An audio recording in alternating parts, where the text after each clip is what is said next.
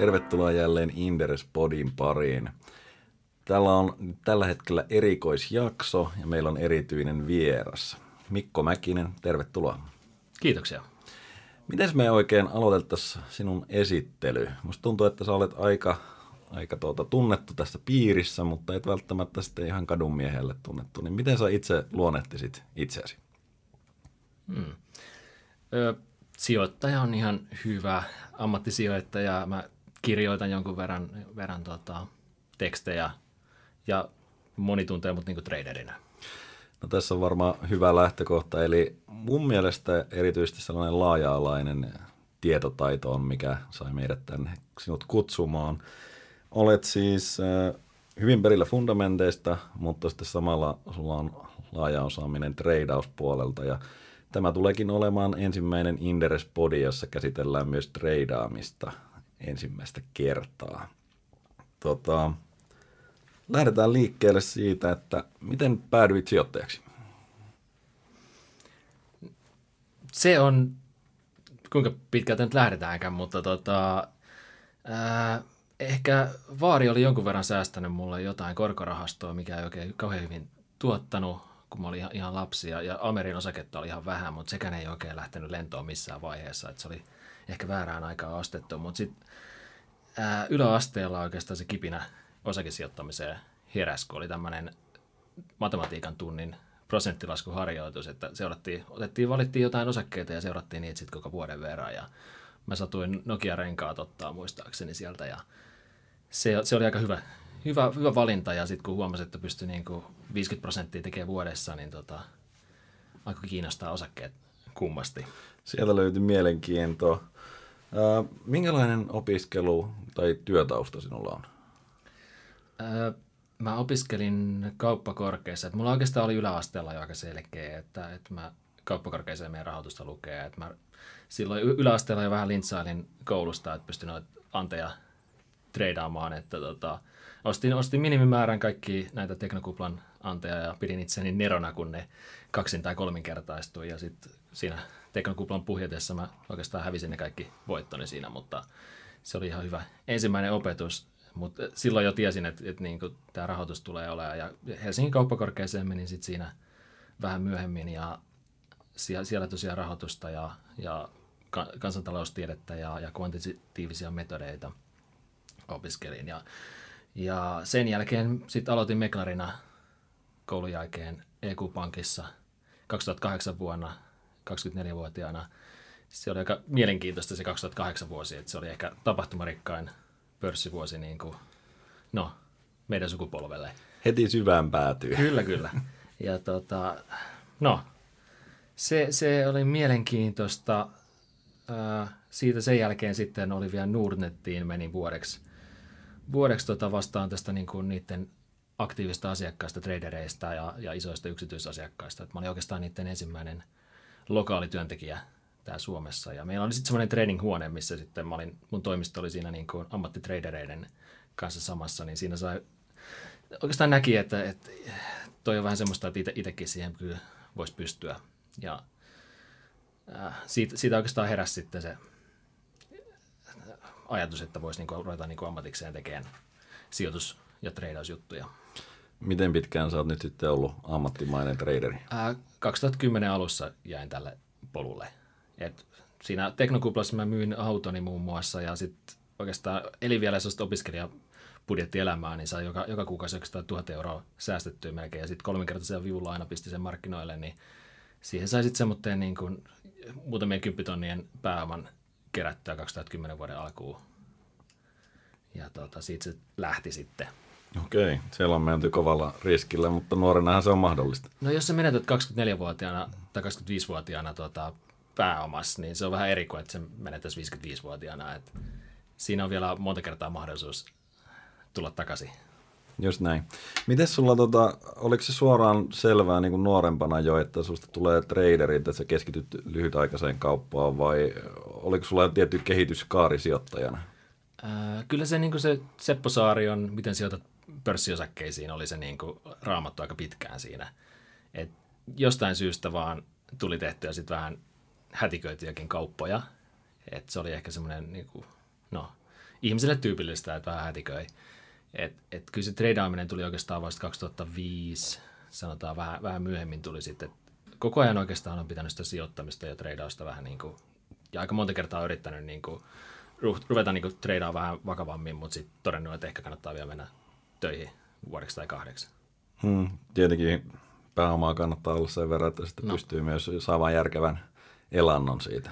Joo, kyllä se on aika välttämätöntä. Mutta edelleen myös teet sitten niin kun perinteistä fundamenttianalyysiä ja sijoittamista myös pidemmällä aikavälillä. Joo, kyllä sanotaan aika puoliksi ja puoliksi ehkä se aika menee nykyään noihin juttuihin. Ja treidaus ja sijoittaminen aika molemmat tärkeitä juttuja. No miten muuten, jos vielä ajatellaan niin kuin Mikko Mäkistä ihmisenä, niin onko sulla muita merkittäviä ajankäyttökohteita? No nyt me tässä niin kuin tänä vuonna aloitin sitten, mä oon yksin, yks, yksin sijoittanut ja, ja treidannut tuossa yhdeksän vuotta. Ja tänä vuonna mä sitten aloitin kaverin kanssa, sain Nordeatse houkuteltua yhdistää voimat, voimat muun kanssa ja ollaan, ollaan sitten vähän lähdetty rakentamaan kaikenlaisia juttuja, mutta ei niistä niin vielä ole kauheasti kerrottavaa. Että liikeideoiden tutkiskelua ja, ja, ja startuppeihin me ollaan ruvettu sijoittaa ja, ja mulla nyt on muitakin projekteja kyllä niiden lisäksi, mutta tota, kyllä se, niin se ammatti toistaiseksi ja mistä niin leipä tulee pöytään, niin on tämä treidaus ja sijoittaminen. Mennään sitten sijoittamiseen ja sijoitustrategiaan. Teillähän on Nomad Invest on erittäin ansiokkaasti kertonut myös sijoitusstrategiansa ja harvinaisen hyvin avannut sitä, niin lähdetäänkö liikkeelle, että, että mitkä on ne suurimmat elementit siellä? Joo, eli me tosiaan, kun me tehdään lyhytaikaista sijoittamista ja pidemmän aikavälin sijoittamista. Pidemmän aikavälin sijoittamisessa meillä on aika oleellinen juttu se, että me, me yritetään löytää vähän niin kuin erilaisia tuotonlähteitä. Tällä me pyritään niin kuin saamaan tietynlaista hajautushyötyä ja just sillä että jos, jos hajauttaa vaikka Metsäboardin, UPM ja Stura Ensoon, sä et saa kauheasti hajautusta, mutta myöskään ei saa kauheasti hajautusta, jos sijoittaa pelkästään suomalaisiin osakkeisiin tai yleensäkään osakkeisiin, koska ne osakkeet tuppaavat menemään vähän niin kuin samaan suuntaan. Sen takia me ollaan yritetty vähän luoda semmoisia koreja tavallaan sijoituksille, jotka eivät mene jatkuvasti niin kuin samaan suuntaan. Eli yritetään maksimoida se hajautushyöty. Ja meillä on tässä niin kuin vi- viisi tämmöistä niin kuin erilaista tavallaan laatikkoa, viisi erilaista sijoitustrategiaa, mitä me sitten noudatetaan. Mä, voin... Mä voin oikeastaan aloittaa tuosta ensimmäinen momentum tässä niin kuin lyhyemmällä aikavälillä todennäköisesti. Miten momentum-strategia on teillä käytännössä toimii?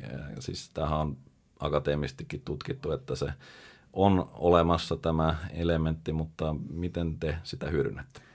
Siis käytännössähän momentum on vaan sitä, että ostetaan osakkeita, jotka ovat pärjänneet hyvin, sanotaan kuuden vu- kuukauden tai yhden vuoden niin kuin aikajänteellä.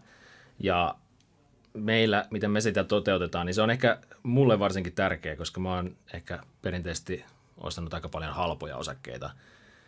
Niin on hyvä pitää koko ajan mielessä, että, että pitää olla myös, ostaa joskus myös vahvojakin osakkeita, koska ne, ne arvo ja momentum strategiat toimii vähän erilaisissa ympäristöissä. Mm.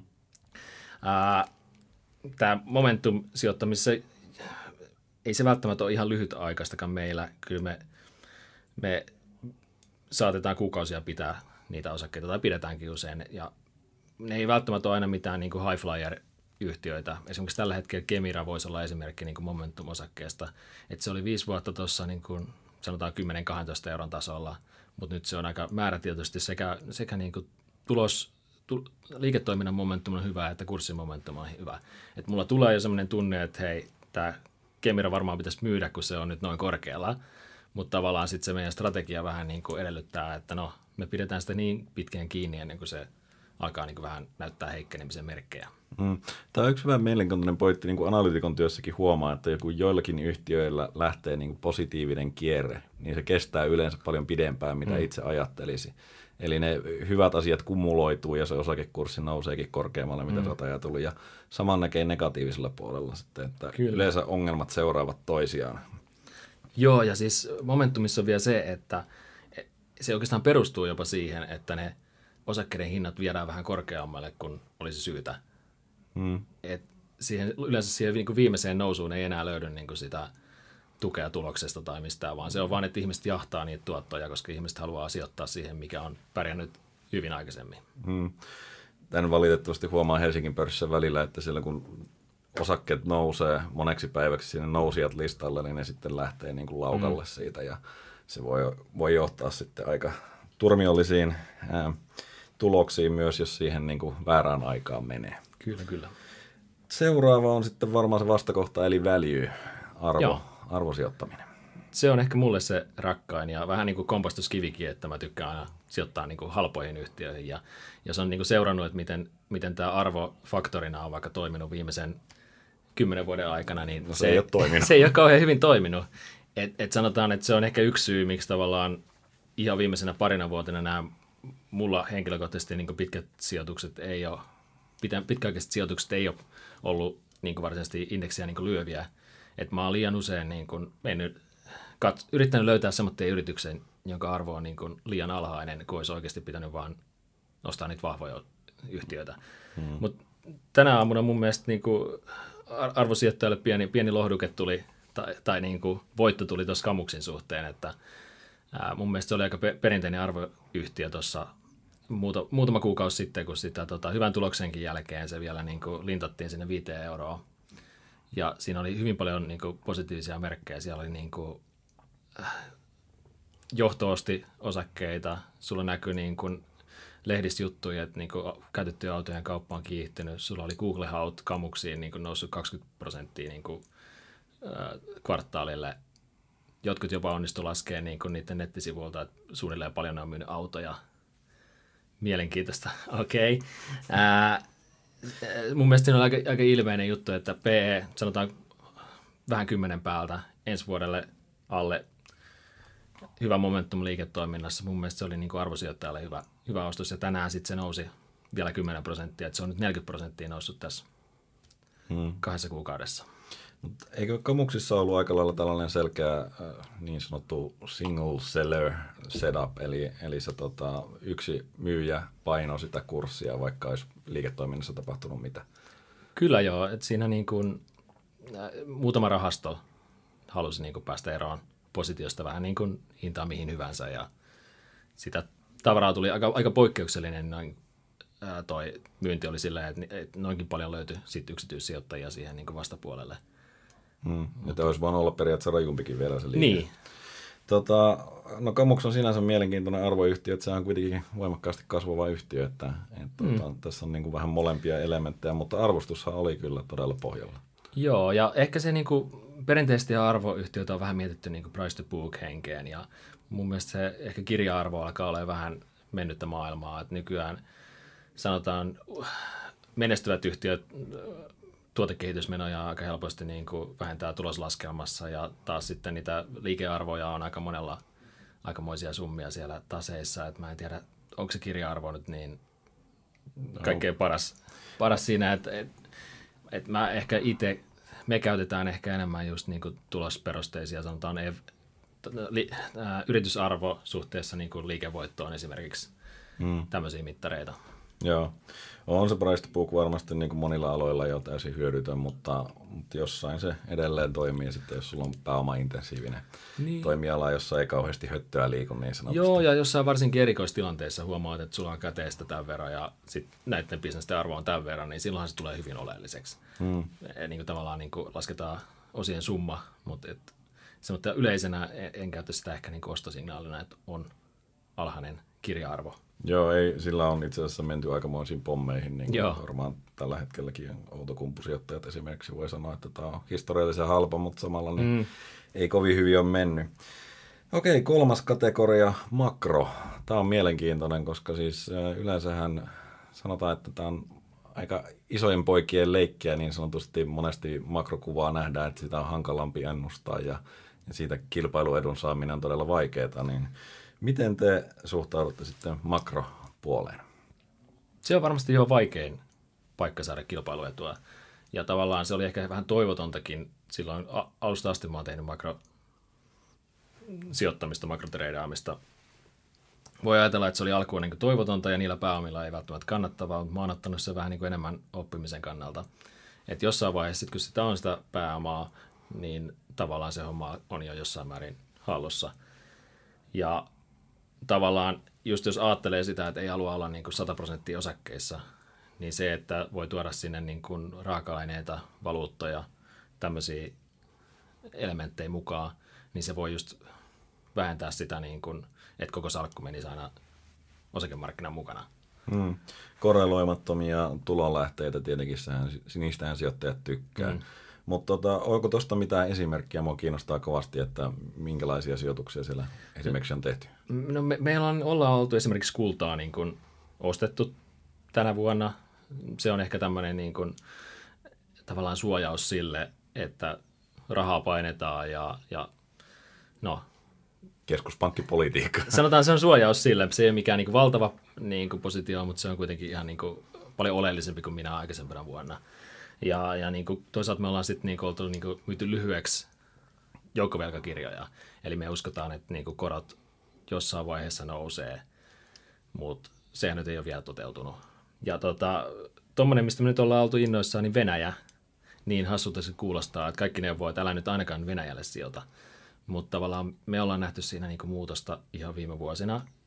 Jos katsoo niin kuin, että osinkoprosentteja Venäjällä, kuulee tämmöisiä hiljasta tietoa, että niin tämmöinen corporate governance on lähtenyt paraneen, niin jopa vähän niin kuin lähentyy Ukrainan kanssa. Sulla on halvin markkina maailmassa ja se on nyt niin kuin positiivisessa trendissä. Yleensäkin niin kuin akateeminen tutkimus tai tämmöinen tutkimus sanoo, että, että jos niin kuin halvat markkinat tuottaa pitkällä aikavälillä paremmin kuin kalliit markkinat ja nousutrendissä olevat markkinat tuottaa vähän paremmin kuin laskutrendissä olevat niin kuin seuraavana vuosina. Et mm. jos pystyy löytämään markkinaa, joka on halpa ja nousutrendissä, niin se pitäisi olla semmoinen tavallaan paras yhdistelmä. Ja meidän mielestä Venäjä on, niin kuin, että siellä on sanotaan 7 prosenttia osinkotuotta tällä hetkellä, ja se johtuu just siitä, että kukaan ei oikein halua olla siellä. Että tämä on vähän tämmöinen arvosijoitus tämäkin.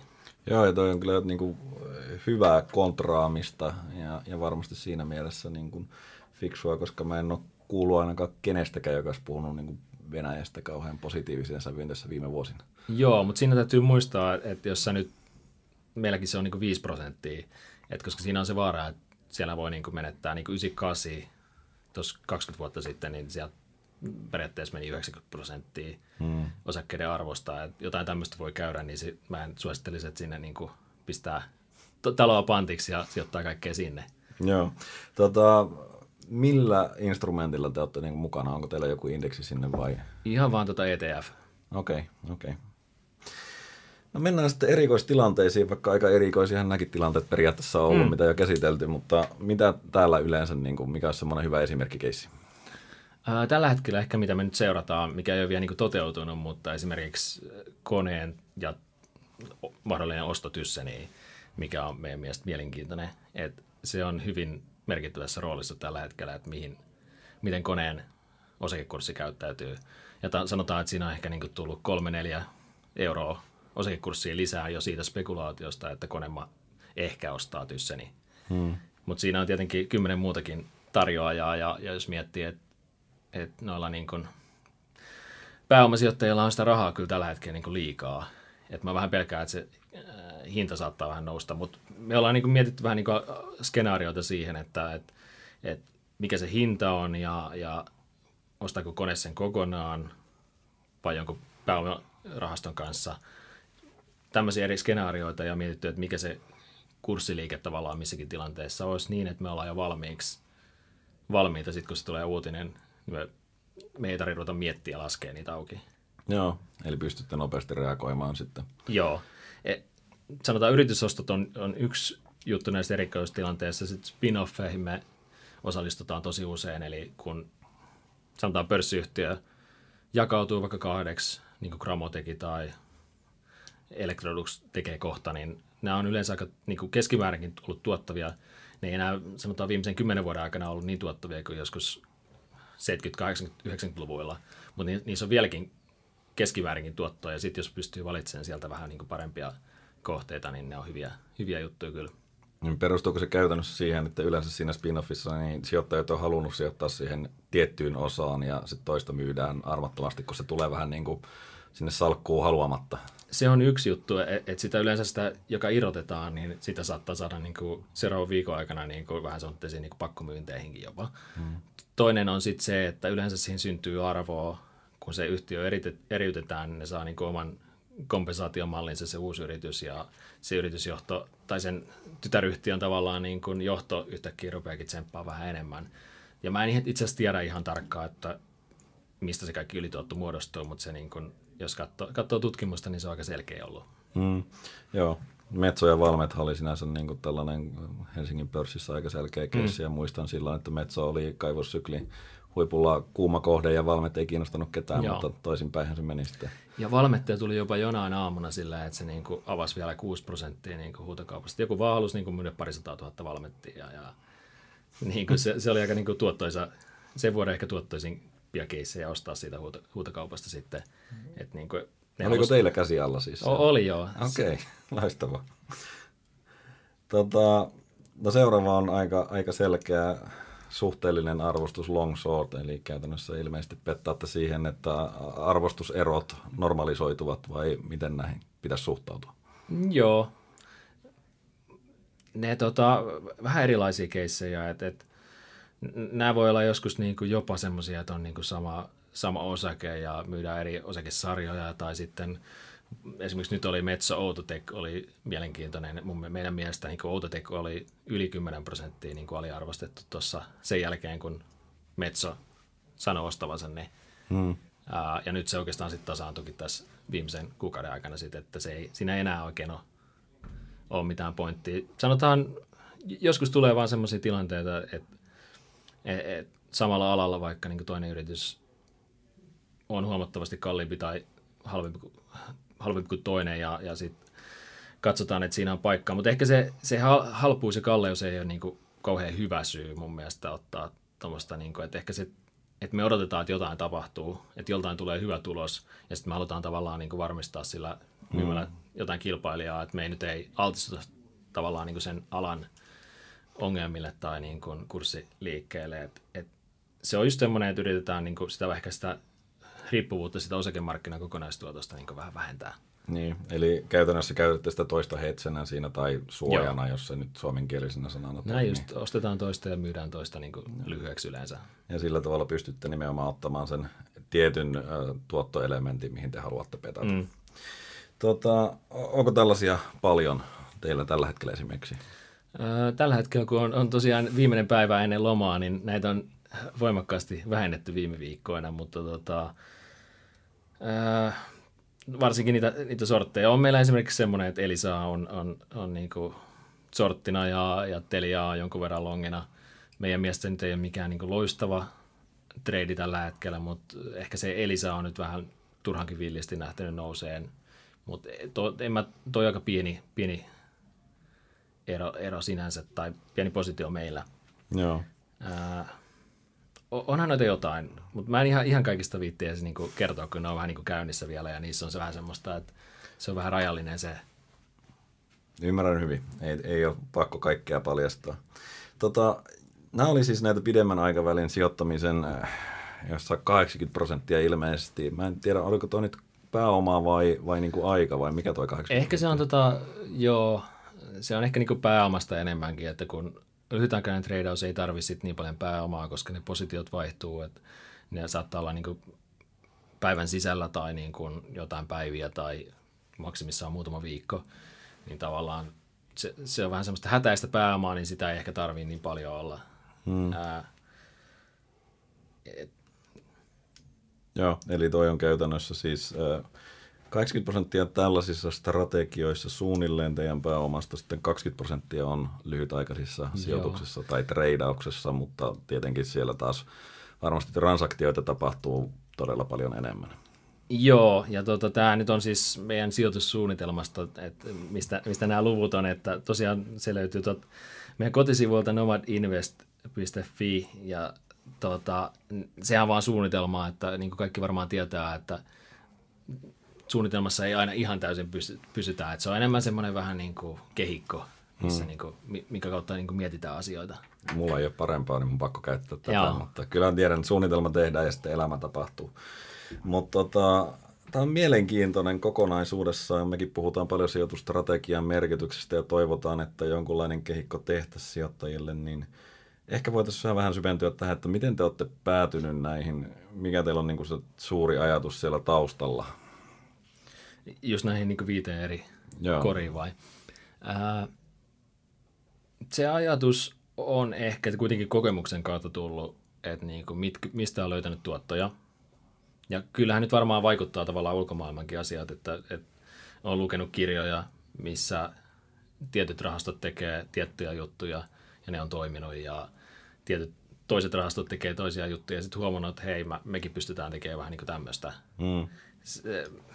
Mutta ky- kyllä ne on niin kuin yleensä on ollut, no esimerkiksi Momentum ja Valuella on arvolla ja Momentumilla on aika vahva se niin kuin, ää, akateeminen tutkimus siinä taustalla. Ja sehän ei tietenkään takaa sitä, että ne on hyvin tuottanut aikaisemmin, että myös tuottaisi jatkossa. Mutta se nyt antaa ehkä semmoinen niin hyvän mahdollisuuden, että se voi toimia. Ja tavallaan niissäkin arvossa ja momentumissa mietitään, että, että ne, ne kun toimii vähän eri aikaan, niin se on niin jotenkin to, toimiva yhdistelmä ja tavallaan niitä keissejä kuitenkin löydetään tuolta pörssistä jatkuvasti. Ja sitten kun muistelee vähän, mit, mitkä on ollut kaikkein parhaita keissejä aikaisemmin kuitenkin vuotena, niin aika moni, moni on huomannut, että olisi pitänyt vaan pitää sitä nousevaa osaketta vähän pitempään, mm. mikä on tavallaan se momentumi idea. Ne tulee vaan tuollainen kokemuksella ja, ja mä vähän uskonkin, että sijoittamisessa ei niin kuin, sitä on vaikea oppia, ellei niin kuin kantapään kautta vähän, että yhdistämällä just lukemista ja kantapään kautta oppimista ja tekemistä, niin pikkuhiljaa oppii. että sitä Joo. ei pelkästään kirjoista opi. Ja, ja siitä sitä on ehkä niin kuin muodostunut niin kuin käytännön ja, ja niin kuin kirjallisuuden yhdistämisestä. Joo, toi on hyvä pointti kyllä, että ei paperitreidaamisella kyllä kauheasti niin kuin loppujen lopuksi opi, että sitten kun on rahat pelissä ja tunteet tulee mm. mukaan, niin, ja, ja muut vastapuoletkin tuntuu niin kuin yhtäkkiä todellisilta, että se on varmasti hyvä pointti. Ää, yksi sellainen, jos lähtisi haastamaan vähän tätä, niin, niin kuin miten näin monipuolisella lähestymisellä, niin miten te voitte olla niin kuin omalla tavalla asiantuntijoita kaikessa? No, sanotaan, että maailman huippua ei voi olla niin kuin kaikessa tai oikeastaan missään. Ää, sanotaan, jos puhutaan vaikka yritysostoista, mitä me tehdään, niin kuin, että, että siihen on oikeasti niin kuin firmoja, joissa on niin kuin 50 työntekijää, jotka tekee pelkästään niin kuin yritysosto-arbitraasia. Hmm. Niin me ei ehkä kuvitella, että me ollaan välttämättä niitä parempia, mutta tavallaan sitten toisaalta me voidaan esimerkiksi Pohjoismaissa olla niitä vähän nopeampia. Me voidaan tehdä se päätelmä, tunnetaan nämä firmat jo etukäteen. Että joku niin kuin lontoolainen tai newyorkilainen hedge fund ei välttämättä tunne, tunne niin kuin pohjoismaalaisia yrityksiä niin hyvin, että ne pystyisi niin kuin ekana päivänä heti ottaa joku position hmm. pohjoismaalaiseen yritysostoon. Se, miksi me ollaan niin kuin yleensäkin näin laaja-alaisesti, niin me uskotaan vähän siihen, että niistä voi vähän niin kuin oppia ja siirtää niitä oppeja toisiin asioihin. Sanotaan, jos sä olisit vaan niin kuin suomalaisiin small cappeihin sijoittaisit, se olisi hyvä idea sekin. Mutta voi tulla suomalaisissa small capeissa, pienissä yhtiöissä siis semmoinenkin tilanne, että niissä ei vaan ole niin paljon tilaisuuksia. Hmm. Ja sit sä oot vähän pyörittänyt peukaloita siinä. Et esimerkiksi 2014, 2013-2015 välillä niin mun mielestä niin kuin suomalaiset pienet yhtiöt oli niin kuin aliarvostettu aika reilusti. Hmm. Mutta mitä ei tapahtunut. Niin, mitään ei alkuun tapahtunut, mutta sä kuitenkin tiesit, että jos sä sijoitit niihin, niin ei tässä nyt varmaan kauhean huonosti käy. Hmm. Ja sitten siihen tuli aika hyvä nousu muutamassa vuodessa. Ja Inderesinkin mallisalkusta mun mielestä näkee varmaan, että siellä on ihan hyviä tuottoja saatu niin kuin just siinä, siinä vaiheessa. Hmm. Se, että on vähän, sä näet tilaisuuksia, joku kahvi voi joskus olla mielenkiintoinen, hopeessakin tulee semmoisia mielenkiintoisia perioja tyyliin niin kuin kerran viidessä tai kymmenes vuodessa. Ja ne vähän toistuu. Niin kuin, mm. että jos on vain yhteen juttuun keskittynyt, niin sitten tosiaan ei välttämättä ole ei, tilaisuuksia. Ei, mm, ei käytännössä huomaa sitten niitä tilaisuuksia, kun niitä tulee. Tuntosarvet niin. koko ajan vähän niin kuin teillä eri, eri markkinoilla ja eri alueilla. Joo, ja mutta ollaan me nyt silleen keskitytty, että me niinku just Pohjoismaihin keskitytään aika paljon. Joo. Että sanotaan kyllä meidän niinku yli 90 prosenttia kaupoista tulee Pohjoismaissa. Joo. Miten sitten, niinku, no sunhan ei tietenkään pitäisi pystyä tekemään ylituottoa, jos markkinat on tehokkaita, niin, niin miten sä suhtaudut itse markkinan tehokkuuteen ja, ja miten, miten te pystytte tähän? Mikä luo niitä mahdollisuuksia? Mä yleensä suhtaudun markkinoiden tehokkuudesta keskusteluun sillä, että mä jättäydyn keskustelun ulkopuolelle, koska mun mielestä siinä on aika, mulle se on aika simppeli juttu. Äh, markkinat on niin tehokkaat, että niin kuin ylituottojen tekeminen ei ole helppoa, mutta markkinat ovat niin epätehokkaat, että kuitenkin, jos on riittävän hyvä, niin pystyy tekemään ylituottoja. Hmm. Ja ihmiset haluaa aina niin kuin olla joko tai, mutta mun mielestä siinä on just se välimuoto, että no, jotkut pystyy siihen, mutta ikinä suurin massa ei tietenkään, se on jo niin kuin äh, määritelmällisesti mahdotonta, että suurin massa... ei voi niin. voittaa markkinaa. Joo, tämä on, olemme harvinaisen samaa mieltä tästä. Miten tota, jos sijoitusavaruutta sitten mielet, Pohjoismaat on se fokus, mutta niin kuin, miten, o, oletteko määritelleet sitä jollakin tavalla? Mihin kohteisiin voitte sijoittaa, jos näette mahdollisuuksia?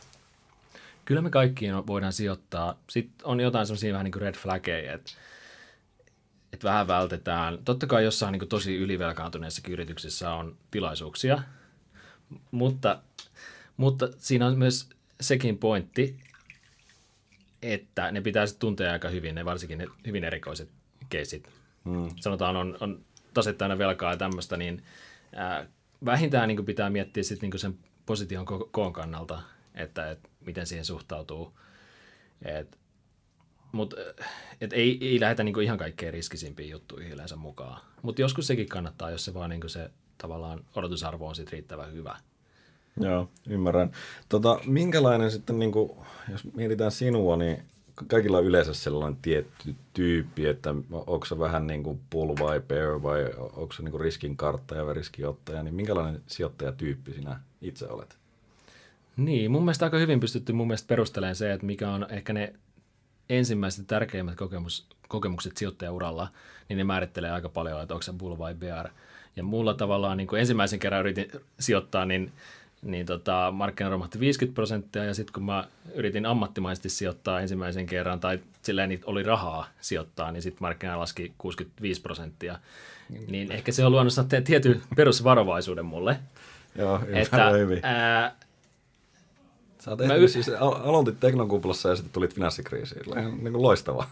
Joo, ja tota, mutta mä yritän niin kuin siitä, niin kuin sen takia mä tiedostan sen, että mä oon vähän peruspessimisti, niin mä vähän yritän koko ajan niin kuin miettiä sitä, että miten mä nyt en ajautu siihen ansaan, että mä oon niin kuin liian vähän osakkeita tai... Hmm. Toi on, mulla on muuten ihan sama. Siis äh, käytännössä se, että et jos, mä, jos mulla on niin kuin vähän sellainen negatiivinen epävarma fiilis, niin se on ihan ok, että mennään eteenpäin vaan. Hmm. Sitten jos on niin kuin, että pitää niin kuin normalisoida sitä itseään siihen, että se markkina on järkevä ja, ja niin kuin hyväksyä vaan sitä epävarmuutta pikkusen enemmän, mitä ehkä itse haluaisi. Mm-hmm. Se toimii aika hyvin, koska siis rajut liikkeet yleensä se, että esimerkiksi joskus lähtisi kokonaan osakkeista pois, niin sitten se koko pelin palmuminen, palaaminen on tosi vaikeaa. Se on hyvin vaikeaa. Mä yleensä suosittelen, kun ihmistä on mä oon jutellut ihmisten kanssa, jotka on myynyt kaikki osakkeensa, niin mä oon suositellut, että osta, ostaisi 10 tai 20 prosenttia, niin sä pystyt näkemään sitä tavallaan markkinaa vähän avoimemmin silmin. Hmm. Ja tota, se, se on yleensäkin niin kuin, ihan sama joskus, että jos tuntuu niin ahdistaa, että markkina ehkä voisi korjata tai jotain, niin voihan sieltä nyt 5 prosenttia ottaa pois. Että ei semmoista mustavalkoisuutta, niin sitä mä yritän hmm. yleensä ihmiselle sanoa, että se, se vähän sumentaa sitä ajatteluakin sitten. Se on just näin. Voiko kommentoida sitä, että mitkä näistä strategioista on niin kuin tuottaneet parhaiten tai missä teidän näkemyksen mukaan on sitten paras riskituottosuhde? No mä voin ehkä enemmän puhua niin kuin niistä omista kokemuksista tavallaan, kun mä tein yksin, niin sanotaan, kyllä tuo tradeaus varsinkin alkuvaiheessa se oli se niin kuin eniten tuottava, koska sitä pääoma oli niin vähän, että pitkillä sijoituksella ei vaan olisi voinut tehdä niin paljon pää- tuottoa, että olisi voinut elää sillä. Mutta sanotaan viime vuosina sitten on muutama, muutamana vuotena tullut, että on noin pitkät sijoitukset tuottanut enemmän jo kuin se tradeaus. Ja noista niin kuin eri, eri tavalla ulottuvuuksissa siinä pitkissä sijoituksissa, niin – ehkä toi niin kuin e- erikoistilanteet on ehkä vähän niin kuin semmoinen mun suosikkijuttu, niin niissä on vähän jännitystä mukana ja ne on aika hyvin tuottanut. Hmm. Mutta se on vähän, että nämäkin on vähän häilyviä nämä rajat, että se ei ole niin selvää, että mikä on erikoistilanne ja mikä on arvotilanne ja mikä on momentum-tilanne. Että ne vähän vaihtelee. Mm, ymmärrän hyvin. Mutta noin yleisesti, niin ilmeisesti tämä strategia siitä, että sulla on korreloimattomia tuottolähteitä, niin on toiminut hyvin ja se on tuottanut sitä hajautushyötyä, mitä olette hakenut. Se on tuottanut sitä, mutta ehkä siihen just liittyen pitäisi myös, jos, jos onnistuu saamaan niin kuin, tavallaan korreloimattomia tuottoja, niin sitten pitäisi myös uskaltaa laittaa riskiä vähän enemmän. Sehän mm. on vähän se idea, että jos sä pystyt jostain riskiä poistamaan, niin sitten sä pystyisit ehkä niin kuin vähän enemmän ottaa riskiä. Et siinä on ehkä vähän vielä tekemistä, että uskaltaisi ottaa sitä riskiä. Mutta tämä on vähän kuin tämä niin kuin, pitää niin kuin elää sillä, mitä tekee tuottoja, niin siinä tulee vähän ehkä otettua kompromisseja just sen takia, että kun no, elanto on siinä, niin tuntuisi jotenkin pahalta, että tekisi tappio vuoden. Et mulla on yksi tappio puolivuotinen tullut ja se tuntui ihan riittävän pahalta. Et yhteensä ehkä niin kuin neljä tappioista neljännestä ollut. Ja kyllä niissä aina vähän tulee semmoinen, että vaikka tietää tavallaan, että tämä on niin kuin, tämä homma kyllä toimii pitkällä aikavälillä, mutta tulee, että ehkä, ehkä se nyt loppu toimivasta, että mm. jos vaikka pari, kolme kuukautta on niin negatiivista, että tavallaan siinä vähän pitää ottaa kompromissejakin sitten ehkä. Joo, ja pitää pystyä niin kuin nukkumaan yössä hyvin tietysti. Mm. Mutta tota, ihan tuosta mielenkiintoinen no, pointti, mikä nostit esille, niin jos on ollut tällainen pidempi tappioputki, niin onko siinä, no, oletko lähtenyt sijoitustrategiaa esimerkiksi muuttamaan tai niin kuin, onko käynyt mielessä, että eihän tästä perhana tule mitään, että pitää lähteä päivätöihin? Ehkä... Tai päivätyö kai tämäkin on, mutta... Joo, ehkä, ehkä mitä mä oon tehnyt, niin tota, sitten kun niinku rupeaa tosiaan yöunet meneen, ei niin kauhean usein mene, mutta tota, sitten mä niinku vähän pakotan, vaikka mä tiedän, että musta tuntuu, että tämä tää omistus vaikka on, on niinku hyvä juttu, mutta jos se estää mua niinku nukkumasta, niin mä pitää saada niinku jalat liikkeelle. Eli pienentää vähän sitä. Mm. Ja sen jälkeen, kun sä pienentät vähän, niin sun, sulla on taas vähän enemmän tilaa aivoissa. Ja sä pystyt tekemään ehkä järkevämmän päätöksen, että pienennätkö vielä lisää vai otatko ehkä mahdollisesti ne takaisin. Mutta tavallaan, että et kun, niin, oliko se Steve Cohen vai kuka tämmöinen niin hedge fund manageri sanoo, että se alaisille aina sanoo, että kun, kun niin juna lähestyy sua, niin ala ottaa askeleita, äläkä jää miettiin, että pitäisikö siirtyä junaraiteilta pois.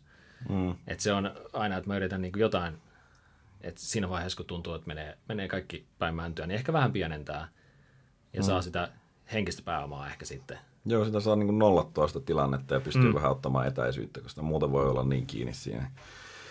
Tota, tämä onkin hyvä paikka lähteä miettimään sun vahvuuksia ja heikkouksia sijoittajana ja, ja sitten ehkä käydään läpi myös niin kuin suurimpia menestyksiä ja, ja tota, tappioita tässä samalla, mutta aloitetaan sieltä niin kuin taitopuolelta. Eli mitkä olisi sulla niin kuin, mielestäsi suurimmat vahvuudet? Tämä on aika hankala, hankala kysymys sinänsä. Tota, ehkä jotenkin musta tuntuu, että mä oon pystynyt aika objektiivisesti katsomaan asioita. Et mulla ei silleen niin tunteet vielä ikinä ihan täysin valtaa. Ja se on varsinkin tuossa, niin kuin, no oikeastaan sekä sijoittamisesta että treidaamisessa tärkeää. Et, et, et vaikka sulla olisi joku positio, niin sä pystyt etsiin sitä uutta tietoa, niin kuin, varsinkin just sitä niin kuin vähän, joka on vastaan sitä positiota. Mm. Sen sijaan, että se koko ajan etsisit tietoa, että, joka niin kuin, vahvistaa sitä sun näkemystä. Tämmöisiä juttuja, niin se, se on aika hyvä. Ja tavallaan sitten, kun on aika pitkä kokemus, että ihan tätä ammatikseen tehnyt 10 vuotta, ja se kokemus sinänsä ei riitä, sä voit tehdä vaikka 30 vuotta ja sä et opi mitään. Mutta jos mulla on ehkä semmoinen vähän niin kuin pieni epävarmuus koko ajan, että, että osaaks mä tätä, niin mä otan sitä tietoa aika avoimesti vastaan ja mä niin kuin teki Inderesillä podcastin perusteella luette paljon, niin mäkin yritän niin kuin kaikki sijoituskirjat lukea, mitä, mitä käsiini saan. Ja tavallaan e, sen sijaan, että mä vaan lukisin ne, niin oikeasti niin kuin imen sen tiedon ja yritän muuttaa asioita. Hmm. Ja musta tuntuu, että aika monella hyvällä sijoittajalla on sellainen tietty nöyryys sitten, olisi sitten sitä markkinaa tai niin kuin omia taitoja kohtaan, että koko ajan pitää pystyä parantamaan, että, että niin kuin pysyy pelissä mukana ja, ja pystyy olemaan jatkossakin voittava sijoittaja. Joo, siinä on semmoinen, niin kuin pitäisi löytää tasapaino ehkä, että niin kuin itsevarmuus sijoitusmarkkinoilla niin kuin tappaa aika varmasti, mutta sitten liiallinen epävarmuuskin, niin sekin on aika huono juttu. Hmm. Et, et itse ehkä on vähän niin kuin enemmän siellä epävarmuuden puolella, mikä on jossain asioissa hyvä juttu, mutta ehkä just siinä riskiottamisessa, niin sitä voisi joskus vähän enemmän ottaa. Hmm. Että uskoisi vähän enemmän, että mä oon tässä oikeassa. Mutta toisaalta sitten kun ei liikaa usko siihen, että on oikeassa, niin tulee aika avoimesti edittyä niitä niin kuin just sitä, että missä mä oon väärässä. Joka aamu herää siihen, että, että mikä positio mulla tänään on niin kuin täysin väärin. Et... Toi on hauska sanottu. Mullakin on aina välillä tulee sellainen fiilis, että mä aina haen sitä, että missä mä oon väärässä. Mm. Ja sitten jos mä en löydä sitä, niin tää on ollut hyvä päivä. Mutta tota, ää, muita vahvuuksia.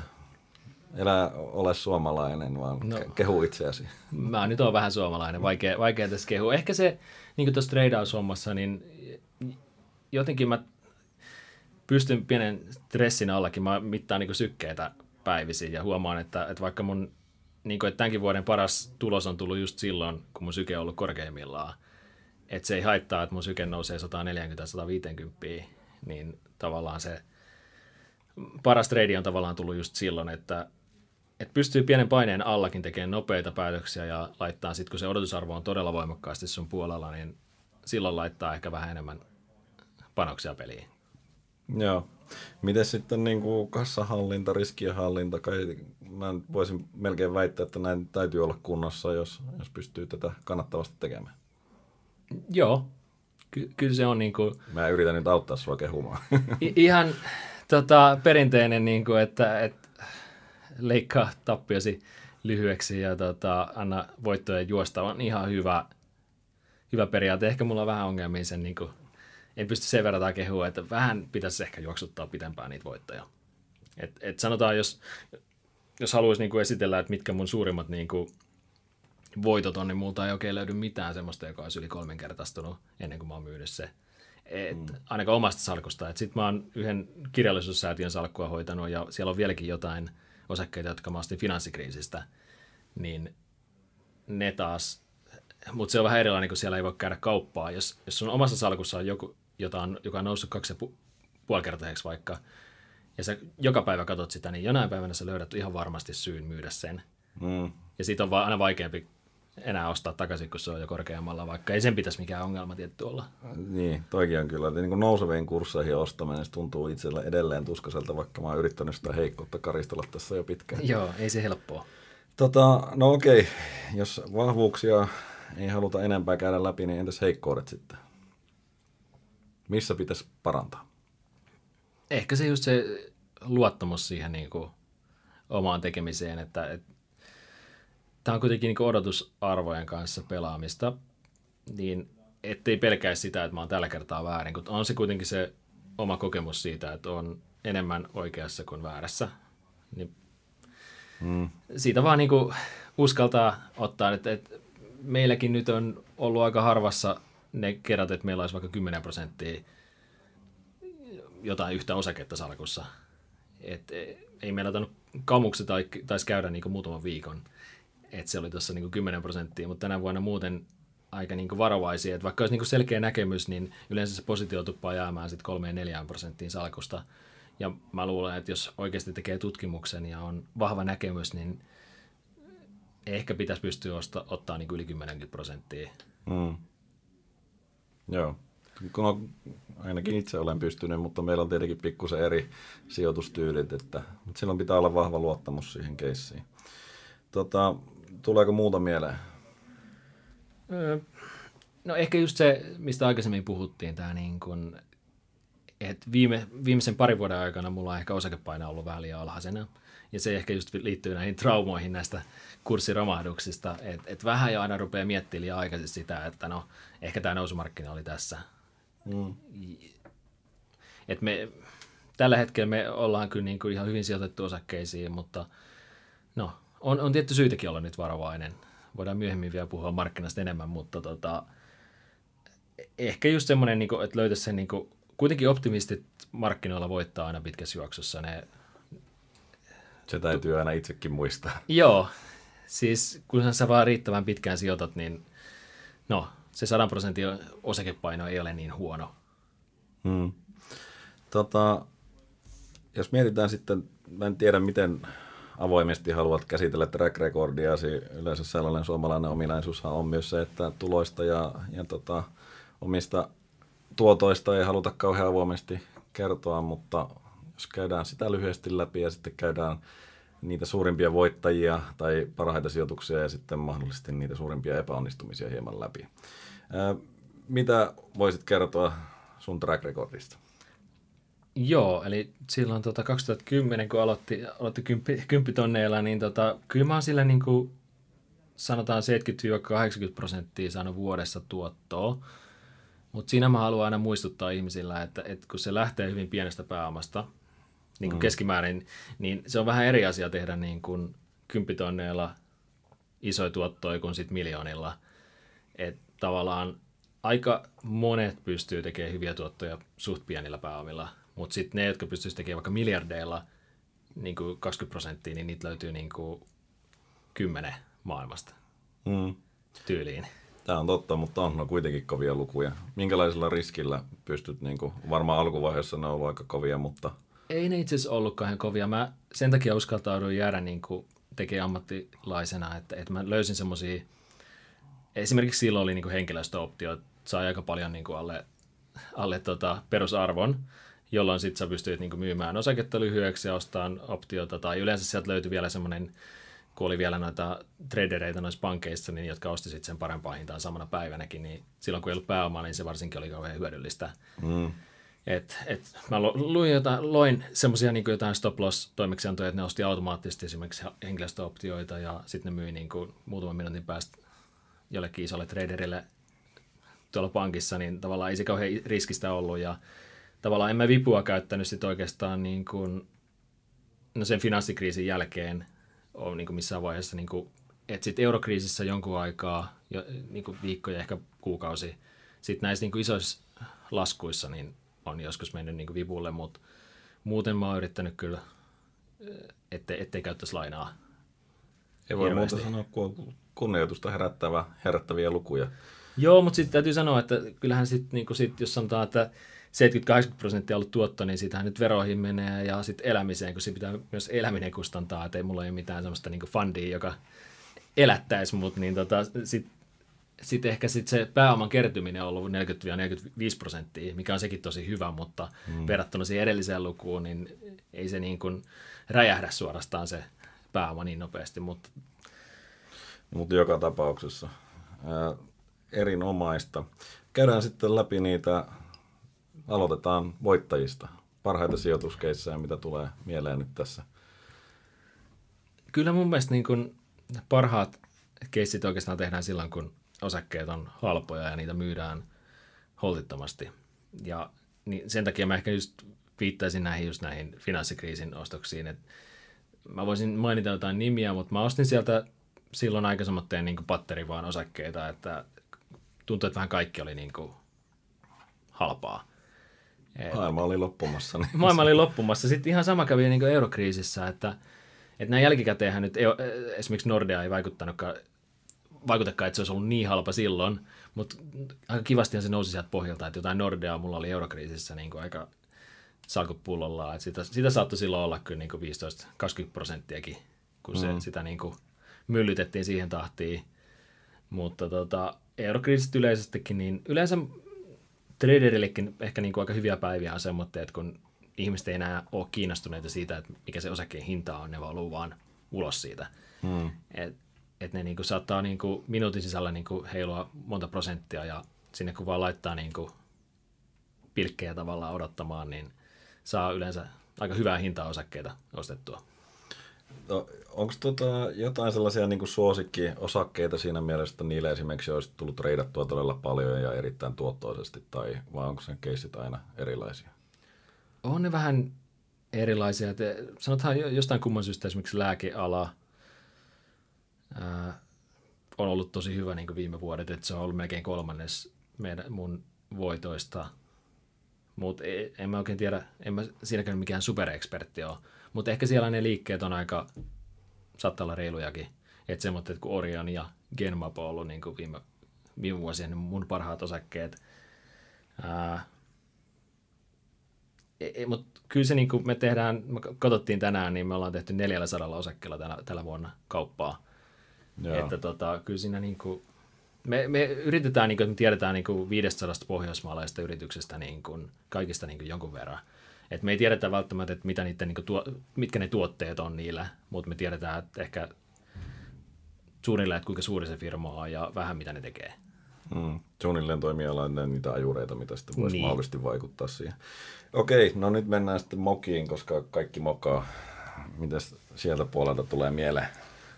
Ehkä semmoinen ikimuistisin virhe oli tämä talvivaara-keissi, kun tota tuli se merkintä, merkintä anti silloin 2013. Se oli jotenkin, se on mun isoin tappio, oikeastaan ainoa yli, yli 10 prosentin tappio tänä aikana. Ja se, se taisi mennä yli 20 prosentinkin silloin, ja se tuli neljässä tai viikossa oikeastaan, että se oli semmoinen vähän kivuliaampi tappio, että mitä mä lähdin siinä tekemään. Mä oon ihan uskonut niihin liuutuskasoihin sun muuhun, mutta sitten tota, mä katsoin, että mä oon aika usein tehnyt niin kuin merkintäanneissa tämmöistä niin kuin arbitraasia tavallaan, että mä ostan merkintäoikeutta ja myyn osaketta. Ja, no, siinä tapauksessa olikin silleen, että mä en lopulta saanut niitä osakkeita lainaan. Okay. Kun myy osaketta lyhyeksi, pitää saada jostain lainaan, ja silloin aika moni muukin ilmeisesti halusi sitä, että, että niitä piti olla, mutta sit niitä ei oikein ollutkaan. Sä olit yhtäkkiä longina talvivaarassa. Mä olin longina niin kuin noin melkein 100 000 euroa merkintäoikeuksia.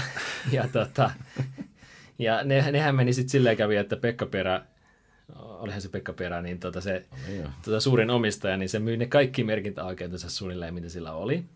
Ja mä ehkä olisin ajatellut, että jos sä järjestät Annin, niin sä ehkä etukäteen jo mietit, mitä sä teet sun merkintäoikeuksille. Mutta se myi ne ihan markkinalle ja siinä oli vähän ihmeissään sitten. Ja tavallaan mitä nyt olisi oikea liike ollut, kun sä kuulet, että sä et saa niitä lainaksi, niitä osakkeita, niin tietenkin, mm. että sä rupeat vähentämään positiota. Mutta siinä vaiheessa, kun sulla on, sanotaan jo koko pääomasta 7-8 prosenttia niin kuin näyttää, että no tämän verran tulee takkiin, niin se on jotenkin vaikeaa ja ajattelee, että no ehkä se tästä nousee. Hmm. Että ei se nyt voi paljon enää, että eihän nyt kukaan myisi niin kuin tyyli yli 10 prosenttia osakekannasta niin kuin muutamana päivänä merkintäoikeuksina. Ja että onhan tämä nyt ihan liiketoimintaa vielä, mutta sitten kyllä ne merkintäoikeudet aika pitkälti nollaan meni, ja tota, ei ne ihan nollaan mennyt, mutta tota, mm. siinä just, että, että tavallaan siinä vaiheessa, kun huomaa, että joku asia menee pieleen, niin olisi ehkä kannattanut just edes vähän pienentää.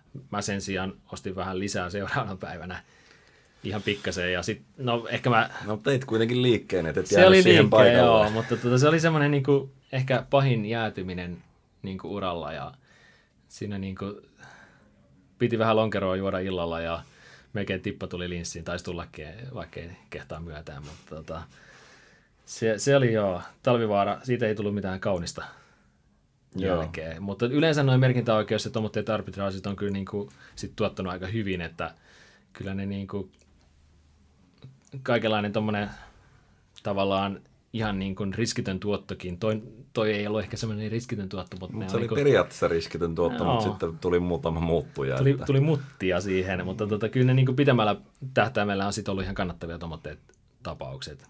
Hmm. Joo, toi on kyllä mielenkiintoinen. Onko vielä jotain muita, mitkä tulisi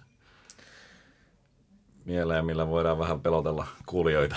On mulla jotain semmoisia ihan niin kuin meheviä, niin kuin mä oon en ainoastaan yhteen, mutta kahteen tämmöiseen Kiina-firmaan sijoittanut, jotka osoittautui myöhemmin sitten vähän niin kuin tota, tehdas ei ollutkaan Kirjanpito oikeasti. oli vähintään niin kuin vähän niin ja näin. Niitä oli tosi paljon. Mm. Ja niissä oli se houkutus, että no, kun tämä on PE 5, niin jos se nyt onkin kaikki kunnossa, niin tähän nyt vähintään tuplaantuu. Et mm. Jos tämä nyt on 50-50, niin se on ihan ok.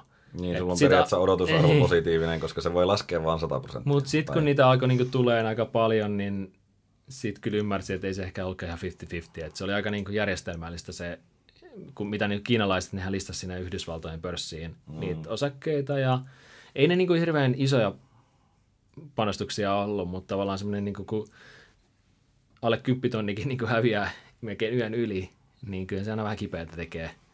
Joo. Mutta tota, joo, vähän samanlaisia, että muutaman kerran on käynyt niin, että on ruvennut lisää sit niinku tappeellisiin positioihin. Ja niistä oppii sitä aika, niinku, että sitä ei taas sit vuoteen tee, kun kerran on tehnyt.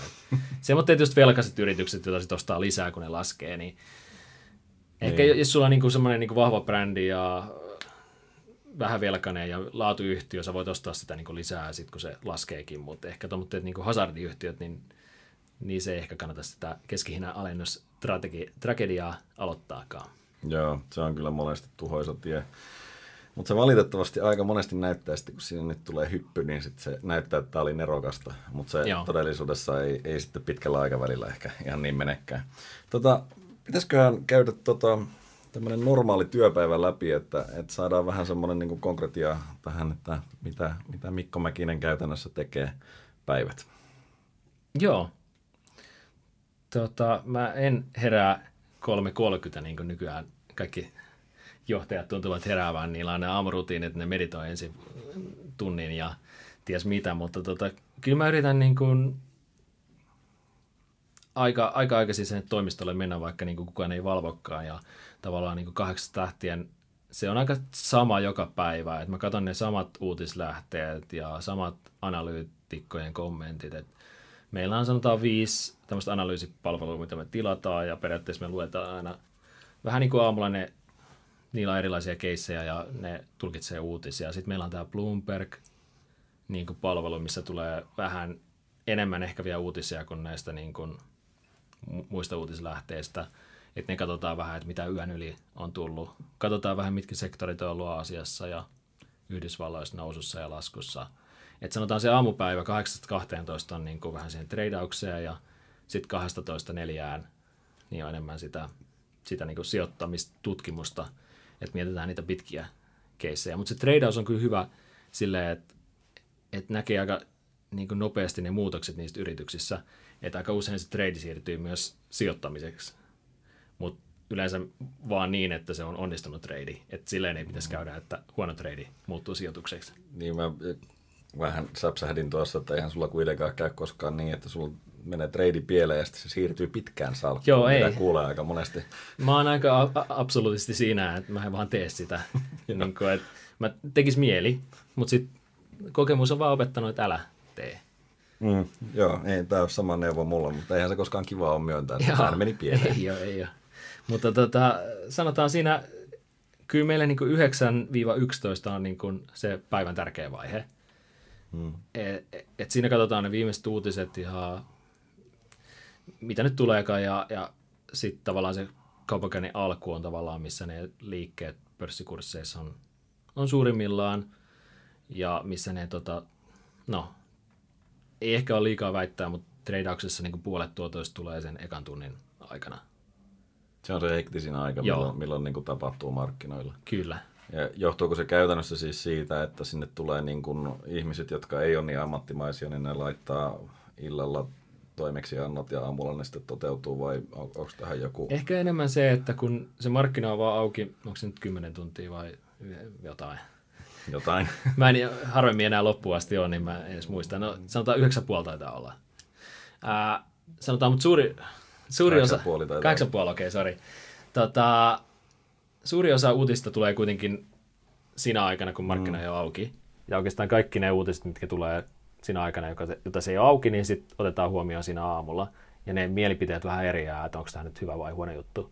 Niin, niin kuin konsensus löytää sen ja sitten se niin. rauhoittuu omalla tavallaan. Nä, näinhän se tapahtuu, että se nykyään aika usein ja menee sit semmoista sit äh, vaakaviivaa mm. sit päivälaakuuseen, että, että se päätetään oikeastaan ekan tunnin aikana, että miten se, mihin se kurssi asettuu. Mm, jos ei päivän aikana tapahdu mitään. Mm. Niin mä taisin äsken sekoittaa, itse maanantaihan oli ainakin joskus se, että jos viikonlopun aikana ihmiset katsoo, että mitä, mitä markkinoilla on tapahtunut, pistää toimeksi ja sitten siinä on niin se vähemmän sofistikoidun kyllä, ihmisten kyllä. Mutta ei joka aamulle sitä. Tota, miten sitten, onko jotain muita työkaluja tai näin niin kuin erityispiirteitä, mitkä ehkä erottaa sinut tällaista tavan pulliaisesta sijoittajasta? En mä tiedä oikein. Kyllä niin kuin päätyökalut on oikeastaan se, niin kuin se Bloomberg, mistä oikeastaan se on se vähän niin kuin ammattimaisten työkalu, joka maksaa vähän turhan paljon, mutta sieltä oikeastaan löytää ihan kaiken. Teilläkin varmaan Inderesissä löytyy niitä. Tuossa sen vieressä. Niin tota, sieltä löytää vähän kaiken niin kuin pörssiin liittyvän ja se on aika semmoinen, niin kuin sitä, ilman sitä olisi aika vaikea tehdä töitä. Sitten toinen aika tärkeä juttu, tietenkin nämä yritysten tiedotteet ja kaikki, niin nyt on itsestään selvää, että ne luetaan. Mm. Mutta sitten nämä just nämä niin kuin erilaiset palvelut, analyysipalvelut, meillä on jotain tämmöisiä niin kuin, hintapalveluita eri raaka-aineista ja, ja, ja yrityskauppoihin riittävä uutispalvelu ja tämmöisiä. Mutta sitten Twitterikin on tosi tärkeä mun mielestä, että, että jos Twitterille laitettaisiin hinta, niin mä maksaisin mm. aika paljon kuukaudessa siitä, että et saisi käyttää sitä, koska sieltä löytyy tosi paljon ihan niin kuin ideoita ja uutisia ja siellä on paljon, paljon tota, esimerkiksi pohjoismaalaisia niin tradereita, joilta voi saada vähän niin kuin tietoa, että mitä täällä nyt tapahtuu, kun ei välttämättä tunne jotain norjalaista yhtiötä niin hyvin. Mm. Ja, ja siellä niin kuin, voi saada niin kontaktin niin kuin johonkin niin kuin, tyyliin, että jos mä haluaisin puhua vaikka jonkun ison hedge fund managerin kanssa, niin se voisi onnistua Twitterissä, jos mulla on vaan riittävän hyvä niin kuin, kommentti sille. Mm. Et se on aika mielenkiintoinen paikka. On, ja siis nykyään mulla ainakin tuntuu, että eniten niin kuin ensivaikutelmia tulee uutisista Twitteristä. Että mm. selaat sitä, sitten siellä on fiksut ekonomistit ja muut, jotka kertoo niistä, ja sitten niin kuin havahdut niihin, että kun mä en ole kuitenkaan tuossa Pluma-terminaalilla yleensä päivällä, niin toi toimii erittäin hyvin. Tota, miten pitkiä päiviä yleensä tulee tehtyä? Onko tämä jo helppoa? Se on, se on tota, kyllä sen, siihen niin alle kahdeksaan jää, perhetilanne tietenkin on vähän muuttanut sitä, että aikaisemmin mä saatoin jäädä niin katsoa Yhdysvaltojen markkinoita ja tekee vähän siellä kauppaa ja se oli vähän erilaista elämää silloin. Ää, nykyään se ei kuitenkaan sit, vaikka se niin toimistolla olo on se 7,5 tuntia suunnilleen, niin sitten se oppiminen jatkuu kyllä kotona ja joskus viikonloppuisinkin. Että niin podcastit pyörii ja, ja kirjat luetaan, että ei niin paljon ehdi lukeen ehkä työajalla, mm. mutta sitten sitä vähän korvataan silloin, kun aikaa löytyy. Joo, ymmärrän. Okei, musta tuntuu, että tämähän oli vähän niin kuin treidauspodi nyt, niin mennään ydinasiaan ja mä myönnän, että mä en ole ehkä niin kuin paras ammattilainen tästä haastattelemaan, mutta kyllä mä nyt kuitenkin joskus nuoruudessa niin on treidannut ja, hmm. ja tota, perusteet tiedän, niin, niin lähdetään perehtymään siihen. Tota, miten mitkä on ne päätekijät, millä sä pystyt tekemään ylituottoa, koska treidauksessahan kuitenkin käsittääkseni on nollasumma peli lähtökohtaisesti ja sitten jos ajatellaan kaupankäyntikulut, niin sulla on miinussumma peli. Sulla täytyy olla joku edge, joku kilpailuetu, jolla sä sitten pystyt tekemään voittaa. Mikä se pääasiassa on? Joo, ehkä mä vähän miettisin sitä, että onko se, onko se ihan täysin nollasumma peli. Tavallaan mä ymmärrän kyllä sen niin pointin, että se on nollasumma peli, mutta sitten toisaalta, siinähän tavallaan tehdään niin kuin palvelu myös, josta joku on ehkä niin kuin valmis maksaa, aina välillä ainakin. Et, et sanotaan, että jos jollakin mummolla nyt on vaikka, se on ostanut Donesolutionia tuossa 15 vuotta sitten kympitonnilla ja nyt sillä on, on miljoonan euron positio ja sitten se on huomannut, että, että no, tästähän pitäisi varmaan päästä eroon, että, että voisit jakaa tämän lapsilleen, niin tavallaan jos sä yrität vaikka revenioita myydä miljoonalla eurolla päivässä, niin se kurssihan saattaa ripota vaikka 10 prosenttia, ellei joku, jollakin on joku osto päällä. Että sitten sanotaan, traderit yleensä puuttuu jossain vaiheessa siihen peliin ja toteaa, että nyt joku myy vähän niin kuin liian isolla, isolla tota vaihteella ja, ja tulee sanotaan ostaa miinus 5 prosentista sitä ja saattaa myydä sen sitten niin kuin seuraavan pari viikon aikana. Mm. Että siinä tavallaan niin kuin, Olet omalla tavallaan market maker. Market maker, joo osittain se on sitä, mutta totta kai treidausta on monenlaista. Voi myös olla vaan, että, että pelaa jotain momentumia tai jotain. Mutta on, meillä on oikeastaan niin kuin kaksi tärkeintä. Tärkein on oikeastaan se, että niin kuin pyrkii saamaan niin kuin uutiset, mitä tulee. Että ne, niin kuin ne osakekurssit tavallaan niin vastaisi mahdollisimman nopeasti niitä uutisia. Meillä ei ole semmoista niin kuin, yleishyödyllistä tarkoitusta, että ne tekis niin, mutta yleensä kun me tehdään jotain, mitä muut tekee myöhemmin, niin se on tuottavaa. Mm, ymmärrän hyvin. Eli esimerkiksi tänään, kun tuli SS, S, SASilta, SASltä, lentoyhtiöltä, ää, tulosvaroitus positiivinen, niin 15 sekuntia sen jälkeen, mä en nykyään enää kyttää niitä niin sillä, että mä olisin ensimmäisten joukossa. Silloin, kun mä olin aika no, oli vähemmän pääomaa, niin mun piti olla aina ensimmäisten joukossa ja mä olin todella nopea. Mä oikein treenasin sitä koko ajan. Mutta tota, nykyään se kesti 15 sekuntia, niin mä pääsin ostamaan vasta tätä lentoyhtiötä vasta, kun se oli noussut 4 prosenttia jo. Mutta sitten kun meillä oli aika hyvä tieto, että tämä on aika merkittävä tulosvaroitus. Toivottavasti se ei ole tämän podin aikana nyt laskenut hirveästi, mutta tavallaan me ostettiin, kun se oli 4 prosenttia noussut, mutta me katsottiin, että tämä positiivinen tulosvaroitus niin vastaa melkein no, yli 5 prosenttia markkina-arvosta. Eli mm. se on aika merkittävä niin kuin, parannus tulokseen, että sen pitäisi vähintään sen verran nousta ja luultavasti tuplasti sen, ja mun käsittääkseni se nousikin sitten tuplasti sen. Tämä oli vain niin esimerkkinä siitä, niin kuin, että, että kun tulee joku uutinen, niin me pyritään niin kuin, Eli siinä samalla ajalla, kun markkina adjustoituu, niin te ette ehkä ole ensimmäisenä, mutta olette kuitenkin siinä prosessissa. Ehkä niin me pyritään olemaan se, jolla on niin se hyvä tieto nopeasti siitä, että mikä se oikein, oikein liikkeen pitäisi olla. Koska joskushan tulee tulosvaroitus ja se menee ihan eri suuntaan kuin ajattelisi. Hmm. Et me ollaan niin nopeasti tietoisia, mikä se odotus oikeasti oli. Et me ei välttämättä muisteta sitä, mutta me ainakin pystytään kaivamaan se aika nopeasti. Se on niin tämä uutistreidaus on tavallaan ehkä se tuottosin juttu. Mm. Ja sitten on se oikeastaan se toinen, että et, et kun jossain tulee niinku muutoksia osakekursseissa ilman, että on mitään syytä, niin silloin me ollaan näissä vastapuolella. Mm. Et sanotaan, jos joku mummo haluaa myydä liikaa yhtä osaketta päivässä, niin sitten me ollaan ostamassa ja mietitään seuraavana päivinä, että miten me päästään sitä eroon niin kuin myymällä. Et, et, et toisaalta niin kun tehdään niitä uutisia, että me ollaan aika tämmöisiä fundamentti mm. kauppiaita. Et, kyllä me niin katsotaan graafeja, mutta kuitenkin ne, niin ne yritysten arvot, ne fundamentit on ehkä se pääjuttu meillä 90 prosenttia, ehkä se tekninen analyysi on sitten se vain 10 prosenttia kuitenkin. Okei, tämä oli yksi kysymys, mikä mulla oli tuossa, että, että miten paljon te käytätte teknistä analyysiä ja fundamenttianalyysiä, mutta ilmeisesti siis eh, nämä graafit eivät ole teillä niin kuin päätraderin tai päätyökalu. Suurimmalla osalla tradereista ne on ne tekninen analyysi on ehkä jopa tärkeämpi kuin nämä fundat. Ja me ehkä katsotaan se niin kuin kilpailun etuna.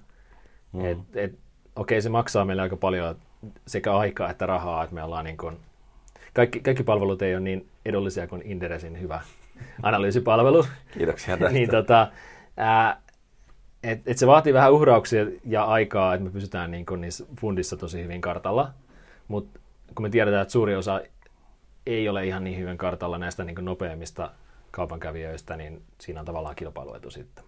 Eli käytännössä teillä on joku fundamenttinäkemys ö, yhtiöistä, jopa 500 yhtiöitä, teillä oli ainakin perustiedot mm. niistä, ja sitten teillä on vielä myös lisäksi sellainen tietty skenaarioanalyysi, jossa te voitte ajatella, että jos näin tapahtuu, niin vaikutuksen pitäisi olla ehkä tämä. No, jos kaikista olisi, niin me oltaisiin kyllä niin 24H töissä. Joo, mä sanotaan, meillä on niin niistä yhtiöistä, joissa on jotain käynnissä, jos me, me niin kuin yksi tämmöinen, niin kuin, mitä me, se on niin kuin englanniksi katalyste ja mit, mitkä, mikä se olisi suomeksi sana? Katalyytti. Katalyytti, joo. niin tämmöisiä, e, mietitään tapa, etukäteen niin asioita, jotka saisi niin kurssiin liikettä. Mm. Ja ei kaikissa yhtiöissä, sanotaan 90 prosenttia yhtiöistä ei ole semmoisia, jos se nyt on tulossa joku iso mm. muutos. Me taidetaan käyttää sanaa trikkeri. Trikkeri, mutta se, se ei ole mun mielestä paljon se parempi. niin. mutta se on joo, se itse asiassa on ihan ok kuvaa hyvin. Hyväksytään se. Mut, joo. Mut, tota, mut, omalla tavallaan niin tämä siis tarkoittaa sitä, että te olette yleensä sitä mieltä ilmeisesti, että et markkinat on suht tehokkaat, mutta niillä menee aikansa siinä, että ne adjustoituu sinne ja sitä aikaa te käydytte hyväksi. Ja sitten tapahtuu lisäksi niin tehottomuuksia siinä, kun vaikka joku myy liikaa tai ostaa liikaa. Onko tässä muuten bias silleen, että jos kurssi nousee, niin oletteko yhtä halukkaita menemään sortiksi kuin mahdollisesti sitten longiksi, jos kurssi laskee? Ää, riippuu vähän tapauksista. Et yleensä se on vähän vaarallista. Esimerkiksi lehdossa olisi voinut käydä eilen huonosti, kun se nousi 30 jotain prosenttia ihan ilman syytä, ja tänään vielä lisää. Et on se syytä olla vähän varovaisempi, kun lähtee sorttaamaan, mutta toisaalta kun Elisa nousi tänä vuonna esimerkiksi 10 prosenttia ilman syytä yhtenä päivänä, sitä ei moni edes huomannut, koska siinä tapahtui vain niin tunnin aikana, Mm. Niin Elisassa nyt on silleen, että jos siitä tulee yritysosto, niin se preemio luultavasti on 10-20 prosenttia. Että jos se on noussut 10 prosenttia, niin tavallaan sä et menetä tavallaan, sä et joudu laittamaan tynnyriä päälle, vaikka mm. joku tekisi se yritysostan, koska teleoperaattoreissa ne preemiot on aika pieniä ja varsinkin kalliissa teleoperaattoreissa. Että et tuommoisissa uskaltaa niinku myydä, mutta mä tiedän esimerkiksi yhden kaverin, joka myy Gramoa tuossa muutama päivä sitten, ammattitraderi, just sen takia, kun se nousi hurjasti ja sitten tuli kaupankäynti keskeytettiin ja sitten tuli tämä, että se ostetaan mm. pois. Ja aika vaikea kuvitella, että se tavallaan 5 prosentin nousu olisi ihan niin kuin sattumalta tullut. Et mm. Siellä joku tiesi varmaan jotain ja tälle kaverille nyt ei mitään niin kuin iso, iso tapahtunut, mutta toi on semmoinen yksi riskeistä. Ja se on tehnyt 15 vuotta tuota, niin ammatikseen ja se oli ensimmäinen kerta. Mm. Että ei toi nyt semmoinen... Niin kuin... Ei ole kovin suuri ongelma. Niin. Mutta toi on varmaan just se, niin kuin, mitä itse miettisin koko ajan. Tietääkö joku jotain, mitä mm. minä en tiedä, tai jotain merkityksellistä, mitä kaikki varmasti tietää jotain, mitä minä en tiedä. Se on aina mulla ajatuksena, ja se on liikaa mulla ajatuksena, mm. se, että joku kyllä varmaan tietää tämä nyt paremmin. Pitäisi vaan luottaa siihen omaan tekemiseen ja näkemykseen enemmän. Mm. Aina ei voi tietää, sitten pitää vaan miettiä odotusarvoja. Joo. Mutta miten te itse asiassa laskette, niin kuin mikä on ylituottoa treidauksessa, koska sehän ei ole ehkä ihan niin päivän selvä asia. Mm. Tai onko? Mm, kyllä se niin kuin yleensä näkee, että onko se miinus- vai plusmerkkinen se päivän tai viikon tai kuukauden saldo, että et, okei, kyllä nyt jonkunlainen pääomakustannus pitää olla.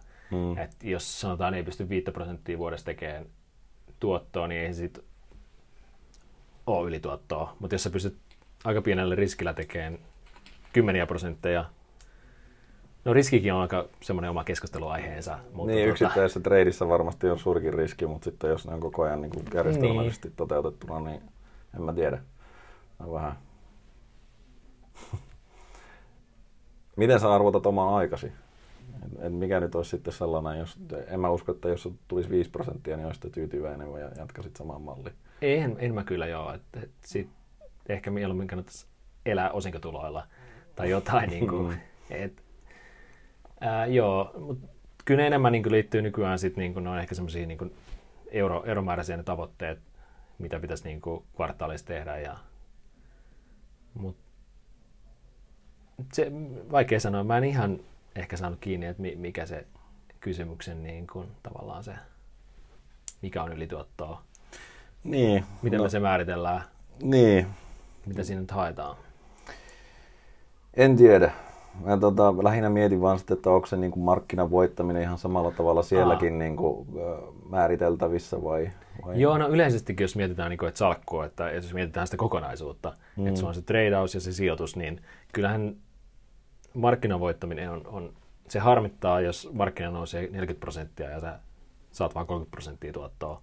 Hmm. Et mä oon yhtenä vuotena hävinnyt markkinalle ja se tuntui vähän siltä, että mä olisin voinut vaan mieluummin jäädä niin kuin sohvalle ja laittaa osakkeisiin ja pelata pleikkaria, mutta noin yleisesti en mä nyt liikaa katso sitä. Esimerkiksi nyt mulla on semmoinen tunne tästä markkinasta, että okei, tässä voi tulla sellainen loppu, loppu niin kuin pyrähdys, että noustaan vielä 30 prosenttia, mutta eihän ne niin kuin pitkän aikavälin niin kuin tuotto-odotukset osakkeissa ole mitään niin kuin valtavan kovia. Et puhutaan jostain reaalisesti niin kuin Euroopassakin ehkä 4-5 prosentissa ihan maks, ja Yhdysvalloissa ehkä vielä niin kuin alemmat. Noikin oli vähän niin kuin optimismi. Niin sä mietit nyt niin kuin seuraavaa kymmentä vuotta vai? Niin. Vai, joo. Et, et, et, Niistähän tässä omalla tavallaan syödään koko ajan. Niin, että mitä korkeammalle noustaan, sitä pienempiä ne tuotot tulee jatkossa olemaan. Et tavallaan, että jos nyt noustaan niin 30 prosenttia vuodessa, niin, ja sillä nyt sattuisi häviää, niin en mä nyt sitä nyt lopettaisi töitä sen takia. Joo, ymmärrän. Me palataan markkinaan vielä, mutta, mutta vielä haluan tuohon niin palata tuohon treidaukseen, koska se on itsellekin niin kuin vähän tuntemattomampi ja mielenkiintoinen alue, niin niin miten, tota, miten te esimerkiksi äh, määrittelette positioiden koon? Miten se niin kuin riskien hallinta käytännössä toimii ja ehkä kassahallinnastakin voidaan puhua tässä samalla, kun nämä liittyy yhteen kuitenkin. Se on ehkä aika aliarvostettu aihe silleen, että kyllä niin kuin se, se, kuinka paljon sä laitat niin kuin tiettyihin ideoihin sitä rahaa, on todella merkittävä osuus sitä, niin kuin, mikä sun tuotto tulee siinä vuonna olemaan. Et, et, hyvä esimerkki on tässä niin tämä Soroksen äh, Iso-Britannian punnan rikkominen, että et kun hänen alaan niin tuli kysyä, että et voidaan me laittaa tämmöinen niin 30 prosenttia tai jotain niin kuin, sijoitettavasta varallisuudesta tähän, että me nyt sortataan Britannian puntaa, niin sitten Soros oli silleen, että, niin kuin, että no, et, et, eikö sä ole varma tosta, niin kuin, että toihan vaikutti tosi hyvältä keisi, että miksi et sä niin kuin lyö kolme kertaa meidän koko pääomaa tyylisesti. Mä en mm. ihan, ihan varma, menikö ne luvut oikein, mutta se ajatus on, että sit, silloin kun sulla on se tavallaan odotusarvoisesti todella, todella hyvä juttu, niin siihen pitäisi pystyä panostamaan tosi reilusti. Ja silloin, kun se on semmoista päivittäistä tämmöistä, niin kuin, että no ehkä, ehkä tässä on jotain, mm. niin sitten ne panokset pitäisi pystyä pitää aika pienenä. Mm. Eli se odotusarvon pitäisi määrittää hirveästi sitä, että miten paljon sä pystyt laittamaan siihen. Joo. Totta kai, niin kuin, että valuuto, valuutoissa voi niin kuin pelata vähän isommilla, joukkovelkakirjoissa voi vähän pelata isommilla. Osakkeissa se tavallaan se markkinaliike on jo vähän niin kuin voimakkaampaa suhteessa pääomaan. Hmm. Ää, se vähän riippuu markkinasta, että kuinka paljon voi niin kuin pääomaa Määrität sä yleensä sitä position koko niin kuin, tai maksimikoko esimerkiksi niin kuin sen tappioon kautta? Eli sä oot valmis häviämään tässä tämän verran vai ihan niin kuin, miten sä hahmotat sitä? No, no kyllä semmoinen niin kuin, on ajatellut, että semmoinen maksimi olisi aina että niin kuin 2 prosenttia koko pääomasta yhteen positio olisi valmis häviään. Joo. Koska silloinhan voi tulla niin putkeen niitä, että, että jos sulla on 2 prosenttia yksi positio, niin jos on nyt 10 tulee putkeen huonoa juttua, niin sitten se on vasta 20 prosenttia, sen kanssa voi vielä elää. Hmm. Se ei perustu mihinkään niin kuin, tieteeseen tai tarkkoihin laskelmiin, mutta se on ehkä semmoinen, mitä niin kuin, aikaisemmin niin kuin, no, kuuluisat traderit tai hedge fund managerit on käyttänyt. Mm. Et, et jos lukee jotain Market Wizard-kirjaa, niin siellä Olen lukenut. joku on käyttänyt tämmöistä 2 prosenttia esimerkiksi. Joo, jotkut varmaan konservatiivisimmat käyttää vielä prosenttiakin, mutta niillä on sitten mm. niin kuin hirveän hajautettuja eri tradeja joka suunnassa niin kuin yleensä, että, että niin kuin, mm. en tiedä montako teillä on, taitaa olla harvinainen tilanne kuitenkin se, että teillä olisi koko pääoma esimerkiksi käytössä, vaikka ne olisi 2 prosentin Joo, a- aika harvoin on. Siis 2 prosenttia on se tavallaan, mitä sä oot valmis menettämään. Mm. Eli se voi olla niin kuin, sit kuitenkin 10 prosenttia esimerkiksi salkusta.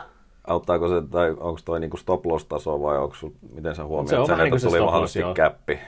Vai, se, se, on vähän niin kuin semmoinen, että, että sit ainakin pitää pienentää joo, ja okay. miettiä tilannetta uudestaan. Entä jos se markkina käppää jostain syystä sen yli?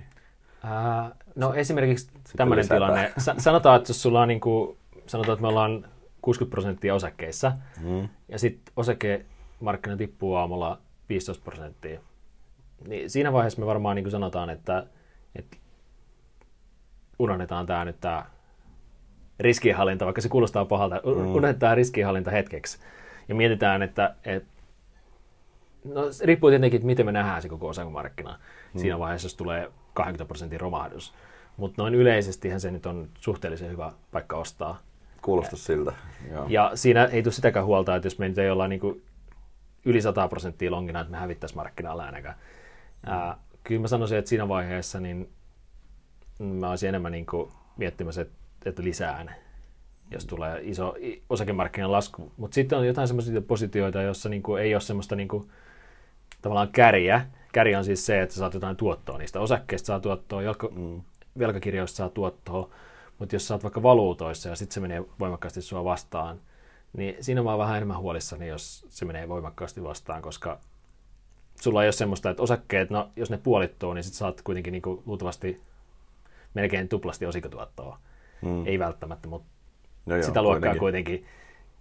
Niin sulla on joku semmoinen turvaverkko siellä, niin sen takia mä en ole niin tarkka ehkä osakkeessa siitä, että jos ne vähän laskee. Joo, ymmärrän. Mutta yksittäisessä osakkeessa se on sitten eri asia, että jos se laskee ihan hirveästi, niin sitten ehkä pitää pienentää. Sä teet ainakin se ensimmäisen liikkeen, että pääset taas liikkeelle. Näin juuri. Tota, miten monta tradea käytännössä tulee? En mä tiedä, miten tota nyt sitten kuukausittain, vuosittain, päivittäin haluatkin kommentoida.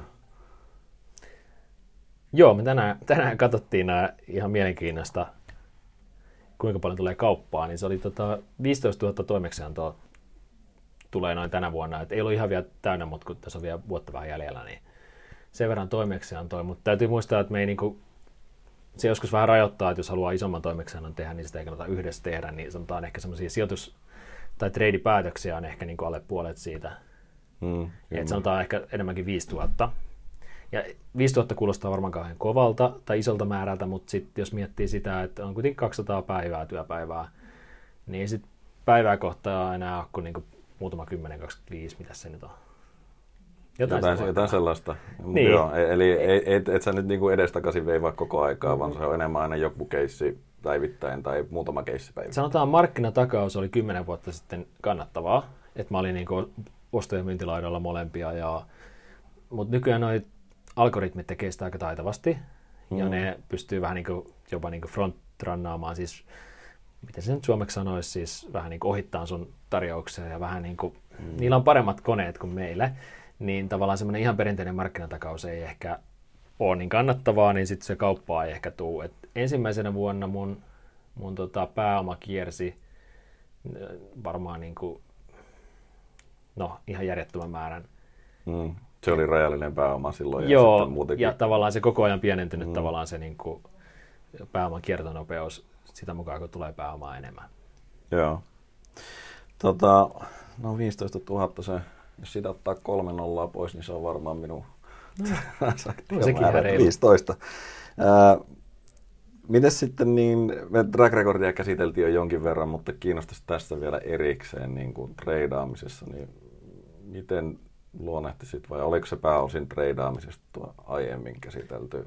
Se oli molempia. Sanotaan, että jos ihan treidauksesta puhutaan, niin niitä negatiivisia kvartaaleja on ehkä just se, sanotaan lyhytaikaista treidaamista, niin se on se talvivaara ehkä niin kuin kvartaali on niin kuin lähellä olla ehkä semmoinen negatiivinen kvartaali suht ainoa. Et, ää, e, e, ainakin semmoisia, joissa puhutaan niin kuin enemmän negatiivisia. Sitten tavallaan yleensä, miksi ne on tullut negatiivisia neljänneksi, niin kyllä ne on ne pitkät sijoitukset ehkä enemmän siinä mm. ollut siitä, että 2017 mulla oli puoli, ensimmäinen puolivuolisko miinuksella, niin se oli aika paljon öljyyn, öljyyn liittyvä Joo. ongelma. Että mä olin hyvin vahva näkemys, että öljy nousisi, ja se lopulta nousi, mutta sitten tavallaan niin kuin luovutin vähän liian ajoissa. Siitä. Joo. Silloin oli villit liikkeet siinä. Tota, eli en tiedä, oletko laskenut jotain tilastoa siitä, että mikä sun odotusarvo nyt yleensä on niin tradeille, jos lähdet tekemään ihan tällaista peruskeissiä, niin, niin kuinka suuri osa niistä voittaa, vai onko se se, että, että ne voittajat, voitot on suurempia suhteessa niihin tappioihin, jotka on sitten rajattuja aina yleensä niin kuin stoppeilla tai muilla? Ehkä just se on tärkeämpää, että, että ne voitot on suurempia kuin tappiot. Ja sitten tavallaan se voi joskus johtaa siihen, että, että tappiollisia tradeja on enemmän kuin voitollisia, mutta sitten se ei oikeastaan mitään haittaa. Mm. Et mieluummin niin, että niitä kasvattaa niitä voitollisia ja tavallaan niitä, jotka kasvattaa, niin kunhan niiden, niiden tavallaan niin kun tuotto on riittävän hyvä, niin tavallaan niillä pienillä tappioilla ei ole niin isoa merkitystä sitten enää. Eli sä oot siinä mielessä markkinauskovainen, että jos markkina ei ole sun kanssa samaa mieltä siitä treidistä, niin sä lähdet pois, etkä lähdet tappelemaan sitä vastaan. Joo, joskus on niinku poikkeuksia, että tuntee vain jonkun osakkeen niin hyvin, että et tavallaan sit uskaltaa vähän niinku lähteä markkinaa vastaan, mutta ei se niinku, varsinkin niissä osakkeissa, joita ei tunne niinku ihan läpikotaisin, niin ei se ole kauhean hyvä liike. Et yleensäkin niissä tutuissa, tutuissa osakkeissa niin voi käyttää vähän isompia kokoja Joo. positioissa. Tota, mites esikuvia, tai onko Suomessa yleensäkin niin kuin paljon hyviä tradereita, jotka tätä tekee ammatikseen? Mä en tunne rajallisen määrän ainakin itse, mutta en tiedä, Joo. onko teillä joku salainen kapakka, missä te kokoonnutte? On, oikeastaan semmoinen salainen kapakka on toi Nordnetin tota, trading-huone. No, mä oon käynyt siellä. Okei, okay, no sie- siellä on niin kun, sanotaan kuusi, kuusi ihmistä niin kun ammattilaista, et se on vähän eri ehkä, kun menee Tukholmassa vastaavaan, niin se on kun menisi jonkun pankin trading-saliin, että siellä on niin 20-30 ihmistä. Mutta mm. tota, ei niitä nyt ihan mahdottomasti ole, että sanotaan vähän toista, toista kymmentä on ehkä semmoisia, niin jotka ammatikseen elättää itsensä kaupankäynnillä. Ja sitten on jotain varmaan semmoisia, jotka on niin kuin pysynyt piilossa, jotain ehkä jolla on vähän enemmän pääomaa, eikä se tarvi olla niin aktiivista. Mutta varsinkin noissa pankeissa niin kyllä tuo niin trading-toiminta on ajettu aika hyvin alas Suomessa. Et en mä tiedä, onko on, on semmoista markkinatakausta vielä niin varanteille ja semmoisille, mutta semmoisia niin tradereita, jotka pankeissa ottaisi niin näkemystä, että tämä osake tänään nousee, niin en tiedä, onko mm. Suomessa juurikaan niitä enää. Että optiokauppaa ja semmoisia niin kuin, Niin, eli ja. siis käytännössä niin prop trading, mä en se on vähän niin kuin joo, suom- se, se, on vähän niin kuin kuihtunut täältä pois. Että... Joo, näin mä olettaisin, että se varmaan ei näytä näissä niin kuin nykyisissä riski kartoituksessa kauhean hyvältä, kun noita pääomavaatimuksia lasketaan. Joo, sitä on ehkä ajateltu, että se on, se on jollakin Nordealla ollut niin kuin muutama miljoona tuottoa ja sitten niin kuin mahdollinen mainehaitta ja, ja tota, riski, riskihallinnan kannalta niin ei ehkä riskiarvoinen. Niin sitten ne on vaan niin kuin pienennetty. En mä nyt ihan mikä ekspertti ole tässä aiheessa. Että... Hmm. No mutta tota, on, onko jotain esikuvia, mitä haluaisit tuoda esille tässä? No kyllä niin kuin sanotaan, sanoit, että olet sen Market Wizard-kirjan lukenut, tai ne... Ja ne jatko-osatkin, mutta neljä osaa, aikaa neljä osaa, niin tota, kyllä ne niin kuin sieltä on ehkä, että mä oon lukenut sen varsinkin sen ensimmäisen varmaan niin kuin yli, yli viisi kertaa, ja sinne tulee aina palattua sit, niin kuin, kun on heikkoja hetkiä. Et se on varsin lohdullista huomata, että ni, niillä miljardööreillä on myös ollut jotain niin kuin ongelmia. Et, hmm. et tosi moni tämmöinen nykyinen menestyvä hedge fundi vetäjä on ollut tosi isoissa vaikeuksissa niin kuin jossain vaiheessa uraa, niin kuin joutunut irtisanoa kaikki työntekijänsä, niin kuin Ray Dalio tai, tai tota, Stanley Druckenmiller joutui tota, periaatteessa pistää, niin kuin, meinas pistää niin kuin, luukun jo fundiinsa, että, ne, niin kuin, että ei pysty jatkaa. Ja, ja Jim Simmons No, oli ainakin hankaluuksissa myös. Oli, oli myös vähän vaikeuksia. Että ei... Ainakin osakemarkkinoiden kanssa, niin Joo, ei se vaan lähtenyt millään rullaamaan. Varmaan niin kuin menestyneen hedge fundi nykyaikana, mutta hänkin oli niin kuin, äh, sanoa, että niin kuin, ei mennä niin pää kestää sitä hintojen mm. vaihtelua ennen kuin keksi sitten sen tavan, tavallaan niin kuin, tälle niin kuin, kvantitatiivisille metodeille ja automatisoinnille. Mm. Mutta tosiaan nämä niin kuin Soros, Tudor Jones, Steve Cohen, tämmöisiä nimiä, niin kuin, että meillä löytyi Hämeenlinnan kirjastostakin jo Soroksen kirjoja, niin se oli aika kova juttu. Että se on ehkä semmoinen niin kuin, perinteinen tämmöinen makrotraderi, jota on niin kuin, kaikki kirjat kolunnut ja mielenkiintoisia niin näkemyksiä. Joo. Siihen mä oon joitakin kirjoja lukenut hänestä, mutta ei, ei ole niin kuin, tarkkaa kuvaa kyllä siitä enää, että se on, se on kuitenkin ollut niin pitkään jo pois. Joo. Tai siis en nyt tarkoita kuolleena, vaan tarkoitan Joo, poissa hän, markkinoilla. Hän nyt on melkein mitä 90, niin tota, se nyt niin. antaa hänen olla vähän rauhassa, että hän keskittyy nyt muihin juttuihin. Mutta varsinkin se Alchemy of Finance on mun mielestä hyvä kirja, vaikkakin lukuinen, mutta... Joo. Tota, pitäisikö käsitellä nyt sitten markkinanäkemys tällä hetkellä, että vähän ollaan sitä sivuttu, mutta ei ole syvennytty siihen enempää vielä, niin miltä osakemarkkinat näyttää ja saat toki kommentoida muitakin makrotilannetta tai vaikka raaka-aineita minun puolesta. Joo, aika laaja kysymys tuli sieltä, mutta tota, noin yleisesti varmaan ihmisiä kiinnostaa just se, että mi- mihin nyt osakkeet menee, niin ei se nyt ihan helppo, helppo tietenkään nyt sanoa sitä, mutta äh, ehkä meillä niin se pääajatus on, että me ollaan vähän niin huolissaan niin arvostustasoista, varsinkin Yhdysvalloissa, mutta sitten toisaalta me huomataan, että ihmiset on aika varovaisia tällä hetkellä niin sijoittamisessa. Että se osakepaino ei ole niin missään äärimmäisyyksissä ja tuntuu, että niin kuin kaikki on vähän varovaisia. Mm. Niin tavallaan olisi vielä niin polttoainetta sille niin kuin hassulle loppunousulle tässä.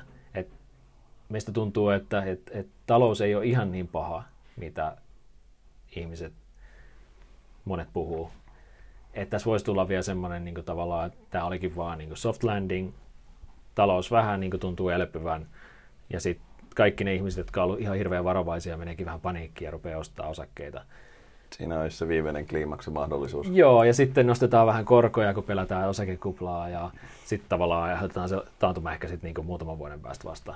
Hmm. Mutta toisaalta sitten kun lukee näitä Reidaalia juttuja, että niin kun, ää, onhan tämä niin kuin vähän riski, riskipaikka moninkin paikoin, että sulla alkaa tämä populismi tulee ja varallisuuserot.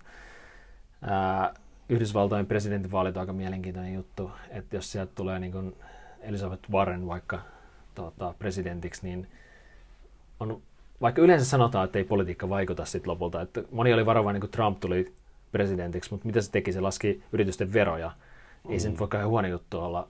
Mitä seuraava presidentti, jos se olisi vaikka tämä Warren, niin se tekisi ihan päinvastaisen. Ja se olisi ihan Niin, todennäköisesti ei kuitenkaan niin kauhean voimakkaasti, mutta, Ei, mutta onhan ei ne niin- puheet villejä, niin kuin, Niin, ja ne sitten siis... puhutaan tästä te- te- isojen, isojen tekkien hajottamisesta ja muusta. Ei tietenkään tekisi niin voimakkaasti kuin nyt uhoaa, koska mm. se puhuu omalle poliittiselle niin kuin, piirilleen, mutta tavallaan no yleisenä ilmiönä se, että, että niin kuin, tulee varmaan muitakin hahmoja, jotka haluaa niin kuin, hillitä yrityksiä ja varallisuuseroja ja tämmöisiä, niin mm. se, se on niin kuin, plus tämä sitten tämä korko, korkein, me voitaisiin mennä tässä EKP-politiikkaan ja kaikkeen siis keskuspankkeihin, mutta se olisi ehkä liian pitkä tarina. Mm. Mutta tavallaan mun näkemys on se, että, että miinuskorot, varsinkin pitkät miinuskorot, ei ole kauhean hedelmällisiä. Mutta sitten toisaalta semmoisessakin tilanteessa, jossa keskuspankit painaa rahaa ja inflaatio alkaa jo vähän laukkaa, niin osakkeet ei oikeastaan ole niin kuin huonoimmasta päästä asioita, mitä omistaa. Et mä Mm. haluaisin siinä vaiheessa omistaa vähän kultaa ja vähän osakkeita ja mahdollisimman vähän käteistä, koska se on aika mahdollista, että päädytään just siihen, että, että se käteinen on itse asiassa aika huono. Okei. Niin kuin siinä mielessä, että, että jos sun reaalikorko tulee entistä enemmän vaan niin kuin alhaisemmaksi, en, enemmän vielä negatiiviseksi. Niin siis tarkoitat inflaation nousun kautta vai? Niin, että inflaatio vähän päästetään nousee, mutta korot jää silti nollaan. Niin, Niin, niin. tavallaan, Mm.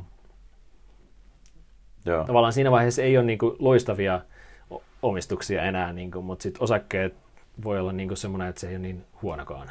Joo, ymmärrän. Se on semmoista yhtiöt, joilla on hinnoitteluvoimaa. Ja Varsinkin ne joo, niin hinnoitteluvoimaiset sitten- yhtiöt, niitä kannattaa vähän katsoa ja se, se on tosi hyvä, hyvä pointti just siihen. Mutta no yleisesti niin me nyt ennen lomia vähennettiin osakepainoa, mutta se on edelleen niin kuin 30 prosentin luokkaa. Ja meillä nyt ehkä semmoinen, niin kuin, me ei hirveästi yli 50 mennä, niin kuin jos arvostustasot on koholla, koska meillä on näitä muita tuottomalleja. Se vähän perustuu siihen, niin kuin, että ää, me, me ollaan valmiit kyllä menee yli niin kuin 100 prosenttiinkin osakeomistuksissa, mutta ehkä vasta sitten, kun arvostustasot on ehkä vähän maltillisempia. Joo. Jos sitä nyt tulee, ei, ei ole mikään nyt, vaikuttaisi vähän siltä, että jäädä, voidaan jäädä myös silleen, että korot on pitkään alhaisia ja arvostustasot pysyy aika reiluina. Hmm. Toi oli itse asiassa hyvä tuossa niin kesällä tai loppukesästä käytännössä tuntui, että kaikki on negatiivisia ja sitten siinä vaiheessa mi- minäkin olin negatiivinen niin- ja talous näytti niin kuin menevän toiletista, mutta silloin kun sä, jos kaikki on negatiivisia ja sä oot negatiivinen, niin eihän silloin niin kuin, Niin. sä, sä oot käytännössä väärässä niin. Niin. todennäköisesti. Että se oli yksi hyvä havainto, mitä niin, niin kuin esimerkiksi sinunkin Twitter-tililtä pystyi havaitsemaan, että ei tilanne ole näin huono. Tai mm. jos kaikki on jo negatiivisia, niin sentimentti ei voi kuin parantua. Niin, toistaiseksi se on kuitenkin ollut aika paljon tämä, niin tämä investointisykli, joka on niin kuin ollut heikko, e- eikä niinkään niin kuin kuluttaja. Että jos se kuluttaja lähtee tähän, sehän on niin kuin mahdoton ennustaa, lähteekö kulutus heik- heikentyä. Se on niin kuin psykologinen juttu ja me ei pystytä massojen liikehintää niin ennustaa mitenkään. Mutta tällä hetkellä se ei vielä, vielä näy siellä. Mm. Ja se nyt kertoisi, että voisi tulla, niin kuin, osakkeet voivat olla ihan hyvä sijoitus myös seuraavalle vuodelle. Mm. Ja on tässä niin kuin tietenkin, kun se investointisykli on käytännössä jo niin heikko, hmm. niin kun, kun me katsotaan vuosi eteenpäin, niin olisiko jo ensi vuoden loppupuolella niin kuin käytännössä parempaan päin käännös ja sitten se Niin. markkina mahdollisesti jo kohta mietti sitä. Mutta tota, nyt ollaan puhuttu niin pitkään jo kaikista muista asioista, niin lähdetään tiivistämään jonkunlaisia opetuksia kuuli, kuulijoille. Eli, eli tota, sun trakilla varmaan monet miettii tällä hetkellä, että jumalauta mä lähden tekemään tätä samaa, että, että kyllä, mä, kyllä mä, minäkin tuohon pystyn, niin kannattaako nyt lähteä kopioimaan sinun sijoitustrategiaa? Ei oikeastaan. Et, et yleensäkin ehkä sanoisin, että niin kuin kannattaa miettiä sellainen strategia, joka sopii niin kuin omaan persoonallisuuteen ja sitten omaan elämäntilanteeseen. Et jos sulla on päivätyöt ja sä pystyt tunnin päivässä katsomaan pörssiä, niin älä ehkä rupea niin päivätreidaamaan. Vaikka mäkin kyllä tein sitä joskus, että olin tilinpäätösanalyytikko ja samalla treidasin, mutta se, se, se ei ehkä ollut niin tuottelijasta kuin sitten niin keskittyä siihen täysin Mm. että sanotaan, kyllä sen pitää niin kuin, että yleensäkään ei kannata tehdä mitään sijoituksissa, mihin ei itse usko, koska sitten jos se menee vähänkään väärin, niin sä just väärällä hetkellä luovut siitä. Jos sä vaikka rupeat arvosijoittajaksi ja sä et oikein usko siihen arvosijoittamiseen, niin sä myyt ne sit, kun uutiset on sitä mieltä, että arvosijoittaminen ei kannata. Arvosijoittaminen on kuollut ja just seinä päivänä se niin. todennäköisesti lähtee. Et... Joo. Ymmärrän, eli käytännössä pitäisi hankkia sellainen sijoitustrategia, joka tukee niitä omia. Mm. Ja siinä täytyy sanoa, että niin kuin indeksisijoittaminen on aika monille aika hyvä juttu.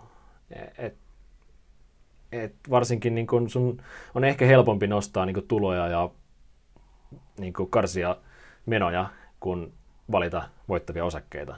Jos miettii sitä, niin kuin, että, että miten sä niin kuin maksimoit sen varallisuuden. Mm. Niin kuin, että sitä kannattaa miettiä, että jos on muutama kymppitonni, mutta siis osakesijoittaminen voi olla ihan mahtava harrastus. Että jos sä tykkäät siitä, mutta ei kannata niin kuin pakolla ehkä niin kuin valita niitä osakkeita, jos ei se ole niin kuin miellyttävää. Vaan mm. ehkä sit voi niin kuin alkuun laittaa indeksiin ja antaa se vähän kertyä ja sitten sit ruvetaan miettimään sitä osakevalintaa. Ymmärrän. Tota, mikä niin kuin, musta tuntuu, että reidaukseen tulee varsinkin kärsimätöntä rahaa. Ehkä sinäkin olet joskus ollut nuorena kärsimätön. Mm. Niin, niin tota, mitkä on ne perusvirheet, mitä sillä tehdään ja mikä sinne menee pieleen? Ehkä se just perusongelma on, että on vähän liian vähän pääomaa ja sitten ne tavallaan tuotot, mahdolliset tuotot edes niin kun hukkuu sinne kuluihin kyllä. Et, et, jos on hyvin pienellä pääomalla tekee, niin on mahdotonta saada semmoisia kulurakennetta, että, että kaupankäyntikulut ei veisi niin liikaa siitä pääomasta. Se on aika yleinen ongelma. Sitten ihan nämä perus, perusjutut, että, että lisätään, lisätään väärin meneviin positioihin las, laskevia osakkeita niin kuin hirveästi, että kohta onkin niin kuin koko salkku jossain niin kuin laskevassa osakkeessa. Tämä on aika tyypillinen. Se, se on valitettavasti niin kuin myös ihan sijoittajilla ja tradereilla varmaan myös. Ja sitten ehkä se vielä siirtyy siitä tradeussalkusta sinne pitkään salkkuun, jos, jos se tota, menee tarpeeksi huonoksi. Olisiko tota, mitään sellaisia hyviä neuvoja ja toisaalta sellaisia asioita, mitä välttää? Tuossa on nyt muutama tulikin jo. Että... Mutta onko mitään tota, yksinkertaistuksia? Yksinkertaistuksia? No, mä en oikein usko ehkä siihen, niin kuin semmoisia, että olisi niin kuin, on mullakin niin kuin joku huoneen taulu, missä on just nämä, että älä lisää tappiollisia positioita ja kaikki nämä, mutta en mä nyt oikein tiedä sitten, että onko mä itsekin vähän joskus niin kuin poikkean niistä, sitten kun sitä kokemusta tulee, mutta ehkä just niin kuin alkuun olisi hyvä pysyä niissä. Sä löydät aika nopeasti netistä, että mitkä on niin kuin traderin huoneentaulu. Mm. Niitä on niin kuin vaikka kuinka paljon. Ja mä sanoisin luultavasti tässä ne samat, että No ei lähdetä sitten kertaamaan niitä. Tota, miten sitten markkinat muuttuu koko ajan, niin miten tota, sinä kehität itseäsi traderinä ja sijoittajana? Se lukeminen on aika tärkeä juttu.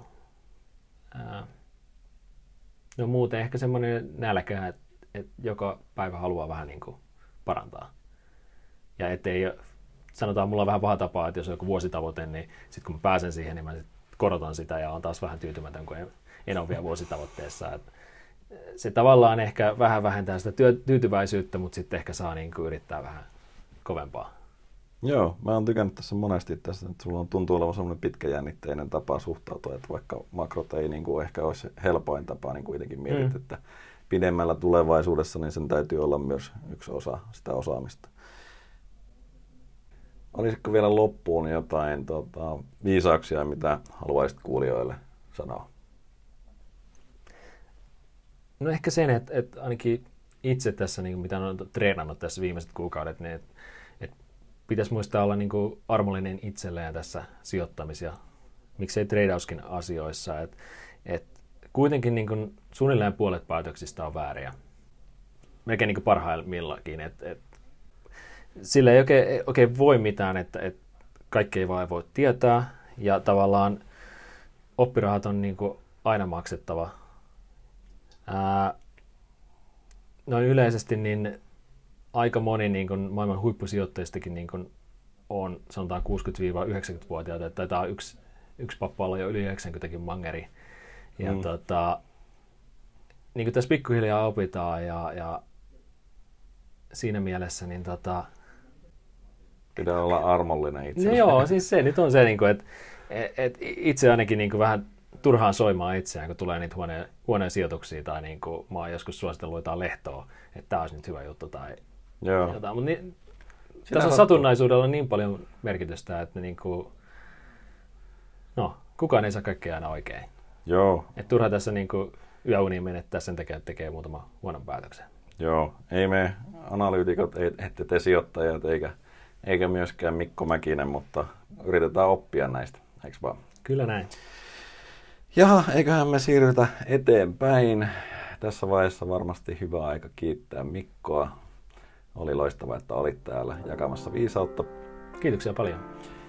Ja kiitoksia tietenkin myös kuulijoille. Palataan Inderes Podin pariin jälleen ensi viikolla.